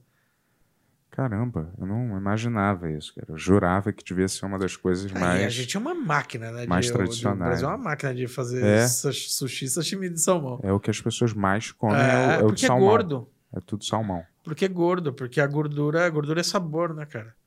Gordura sempre é sinônimo de sabor. Caramba. Por isso que o atum mais nobre que tem lá fora é o mais gordo, que é o bluefin, né? Que é o... E você sabe dizer assim, o que, que, que te levou a virar cozinheiro, chefe, assim? Qual foi o negócio que você falou, porra, eu quero ser isso? Puta, foi engraçado, cara, porque, é, assim, como eu falei, né? Eu sempre cozinhei desde pequeno. Minha mãe era uma puta cozinheira, falecida já. Eu sempre fiquei meio na beira do fogão, assim, sempre ajudei a cozinhar. Já cozinhava pros amigos, óbvio, nada muito profissional, mas fazia os negócios direitinho. E nunca pensei em fazer, virar cozinheiro profissional. Aí, na época, eu devia estar com uns 22 anos, eu trabalhava numa distribuidora de alimentos. Eu, cara, foi, é é muito louco, porque na época que era pra é, fazer faculdade, quando eu tava com 17 para 18 ali, eu tinha uma indecisão profissional muito grande. E eu sempre gostei muito de design.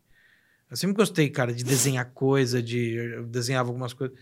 E aí eu falei, puta, eu vou fazer desenho industrial no Mackenzie, projeto do produto. Fui, fiz a prova, passei e tal, beleza. Vou fazer, e meu pai chega e fala, puta, não tem dinheiro pra pagar, não. Vai escolher outro curso aí. Caralho, aí fui, fiz cursinho, tal, não sei o quê. Ah, vou fazer uma estadual federal. Aí fui, prestei só faculdade de governo. Aí prestei ciências econômicas na estadual de Londrina, odonto na Unesp em Bau- Bauru, eh, administração de empresa na Federal do Mato Grosso do Sul, em Três Lagoas. Passei em tudo, não fiz nada. Aí minha mãe faleceu nessa época, aí eu falei, puta, foda-se, não vou fazer faculdade. Já foi bem É. decidido na culinária desde sempre, né? Legal, bom ver. Não, assim, não é, não é que, assim, não vou fazer faculdade. Sei lá, deixei de lado. Aí eu ta- tava no interior, minha mãe faleceu no interior, vim para São Paulo. E aí eu comecei a trabalhar numa distribuidora de alimentos, que hoje é fornecedora minha, que chamava Campo Verde. Eles, eles vendiam produtos importados japoneses e produtos, eles re, reembalavam produtos naturais. Sei lá, o cara comprava um saco de gergelim de 20 quilos, empacotava em um monte de um quilo e vendia na mercearia. E aí eu comecei, entrei lá, cara, auxiliar de de escritório, emitindo nota fiscal, formulário contínuo, pá, carimbando nota, tal, não sei o quê, tirando pedido. E aí lá dentro da empresa, sei lá, por algum motivo ficou de férias de alguém, caí no setor financeiro e fiquei. Aí, como. Cara, sempre fui meio nerdão, como eu falei, aí a empresa era. Ela era um de dois japoneses, era uma empresa muito. é, era tudo na ponta do lápis, assim, feito as coisas, tudo na caneta. E aí eu peguei e comecei a informatizar a empresa. E aí, uma vez, meu, meu, meu- um dos patrões, um dos sócios, falou assim: pô, por que que você não faz faculdade? Você não quer estudar, né? Eu falei, pô. Mais uma. É, não, eu não Ah, sim. fiz, né? Ah, você acabou não fazendo só os cursos. não fiz né? nada, não fiz nada. Eu passe- prestei tudo. né? Sim, fez- passou pra É. tudo, mas não fez nada. E aí eu falei, puta, beleza, vai, acho que tem que estar na hora de fazer. Aí fui fazer, falei, ah, ele queria que eu. As filhas dos donos não queriam tocar a empresa. Aí eu falei, puta, eu vou fazer porque eu vou tocar a empresa aqui, empresa, pô, é boa, dá grana e tal. Aí, cara, eu voltava pra casa, eu trabalhava, sei lá, das seis da manhã às cinco horas da tarde. E aí, como eu falei, é, tinha esses programas de TV é, do Gordon Ramsay. E aí tinha um programa do Alex Atala com a Flávia Quaresma que chamava Mesa para Dois. Que passava, sei lá, seis horas da tarde, acho que era alguma coisa assim. Que era no GNT, né? É isso, isso mesmo. E aí eu saía correndo para casa para poder pegar o programa. E aí eu, num belo dia lá que eu tava pesquisando faculdade, aí eu olhando o programa, então não sei o que, aí começou a pular uns pop-up de venha conhecer o nosso curso de gastronomia, o cara com chapéuzão de cozinheiro e tal, não sei o que. Eu falei, caralho, eu falei, e aí meu, meus- um dos meus patrões falaram, puta, a gente vai te ajudar a pagar a faculdade, eu vou te dar um aumento pra você pagar a faculdade. Falei, pô, mas se eu chegar lá, será que o cara vai querer pagar a faculdade de gastronomia? Não tem nada a ver com. Aí cheguei pra ele no dia seguinte, assim, não, nem dormi a noite. Falei, putz, eu acho que eu quero fazer gastronomia. Falei, tá bom. Né? Eu falei, pô, mas. Até falei, falei, mas depois quem que vai tocar Campo Verde? Ela falou, ah, coisa eu, ver, eu tento convencer uma das minhas filhas a vir aqui. Falou, cara, você tem que fazer o que você quer fazer, o que você tem vontade de fazer. Não sou eu que vou falar o que você tem que fazer. Depois eu falo pra você fazer administração. A gente vai te dar um aumento aí pra você fazer a faculdade. Vai chegar daqui dois anos, você para. Eu joguei o dinheiro no lixo e você perdeu dois anos da tua vida. E aí eu. Aí foi aí que eu dei o estalo eu fui fazer gastronomia. Pô, do caralho. Muito Caralho, massa. Demais. E. Porra, demais, cara. Muito massa. e como que o pessoal faz um, um mini merchan aí dos três restaurantes aí pra conhecer quem quer conhecer? Pô, o Tantan antes da pandemia era impossível, sei lá, então nem precisava de merchan. Tipo, é, toda hora eu ia Ah, na fila, fila tinha, era tipo, merchan. Nossa, mas agora como, Não, como vamos lá. A gente. São três restaurantes. Uhum. Tantan. É, funciona das 6 da tarde às 9 horas da noite, por conta das restrições que a gente tem agora. Quando o vírus acabar, vamos comer lá. Seria uma Olha o boa. slogan, né? O jargão, né? Eu tava pensando aqui. Olha lá. É, Tantan funciona de terça a, a domingo, fecha o último domingo do mês. O Ototo delivery de segunda a sábado, é, pela RAP. É, só pela RAP. O Kotori almoço e jantar, meio-dia às três e depois das seis às nove. Só no sábado que vai até às quatro horas da tarde. Tudo em Maravilha. Pinheiros. Um fra- o Tantan na Frade Coutinho, o Kotori na Cônego Gênio Leite e o Ototo na RAP. Tem preconceito contra os outros bairros?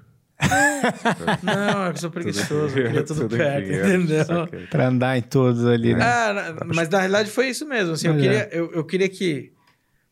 É que o Toto foi uma coincidência de estar ali, porque eu coloquei ele numa Dark Kitchen num hub que era na Fradique, que é a Rua do Tantan. Mas eu queria que fosse no raio de um quilômetro o próximo restaurante. Isso é uma estratégia. Era. Ah, maneiro. Pô, é demais. Então, vão em todos, que todos são muito bons. Mesmo. É, confiem em mim, É, e em não mim no também. que o Bento... Não, mas você foi no Cotor, o Cotor você Pô, gostou. pois é, achei demais, pô. Muito Adorei. gostoso, né? Adoro, adoro o ambiente, adoro os drinks, assim. Vamos, vamos lá no Tantan semana que vem.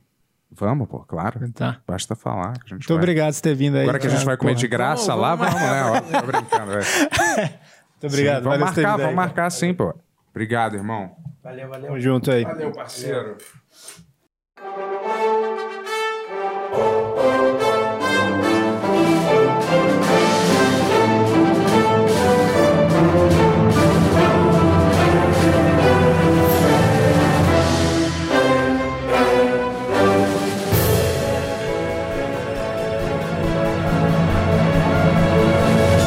Versão brasileira mamão.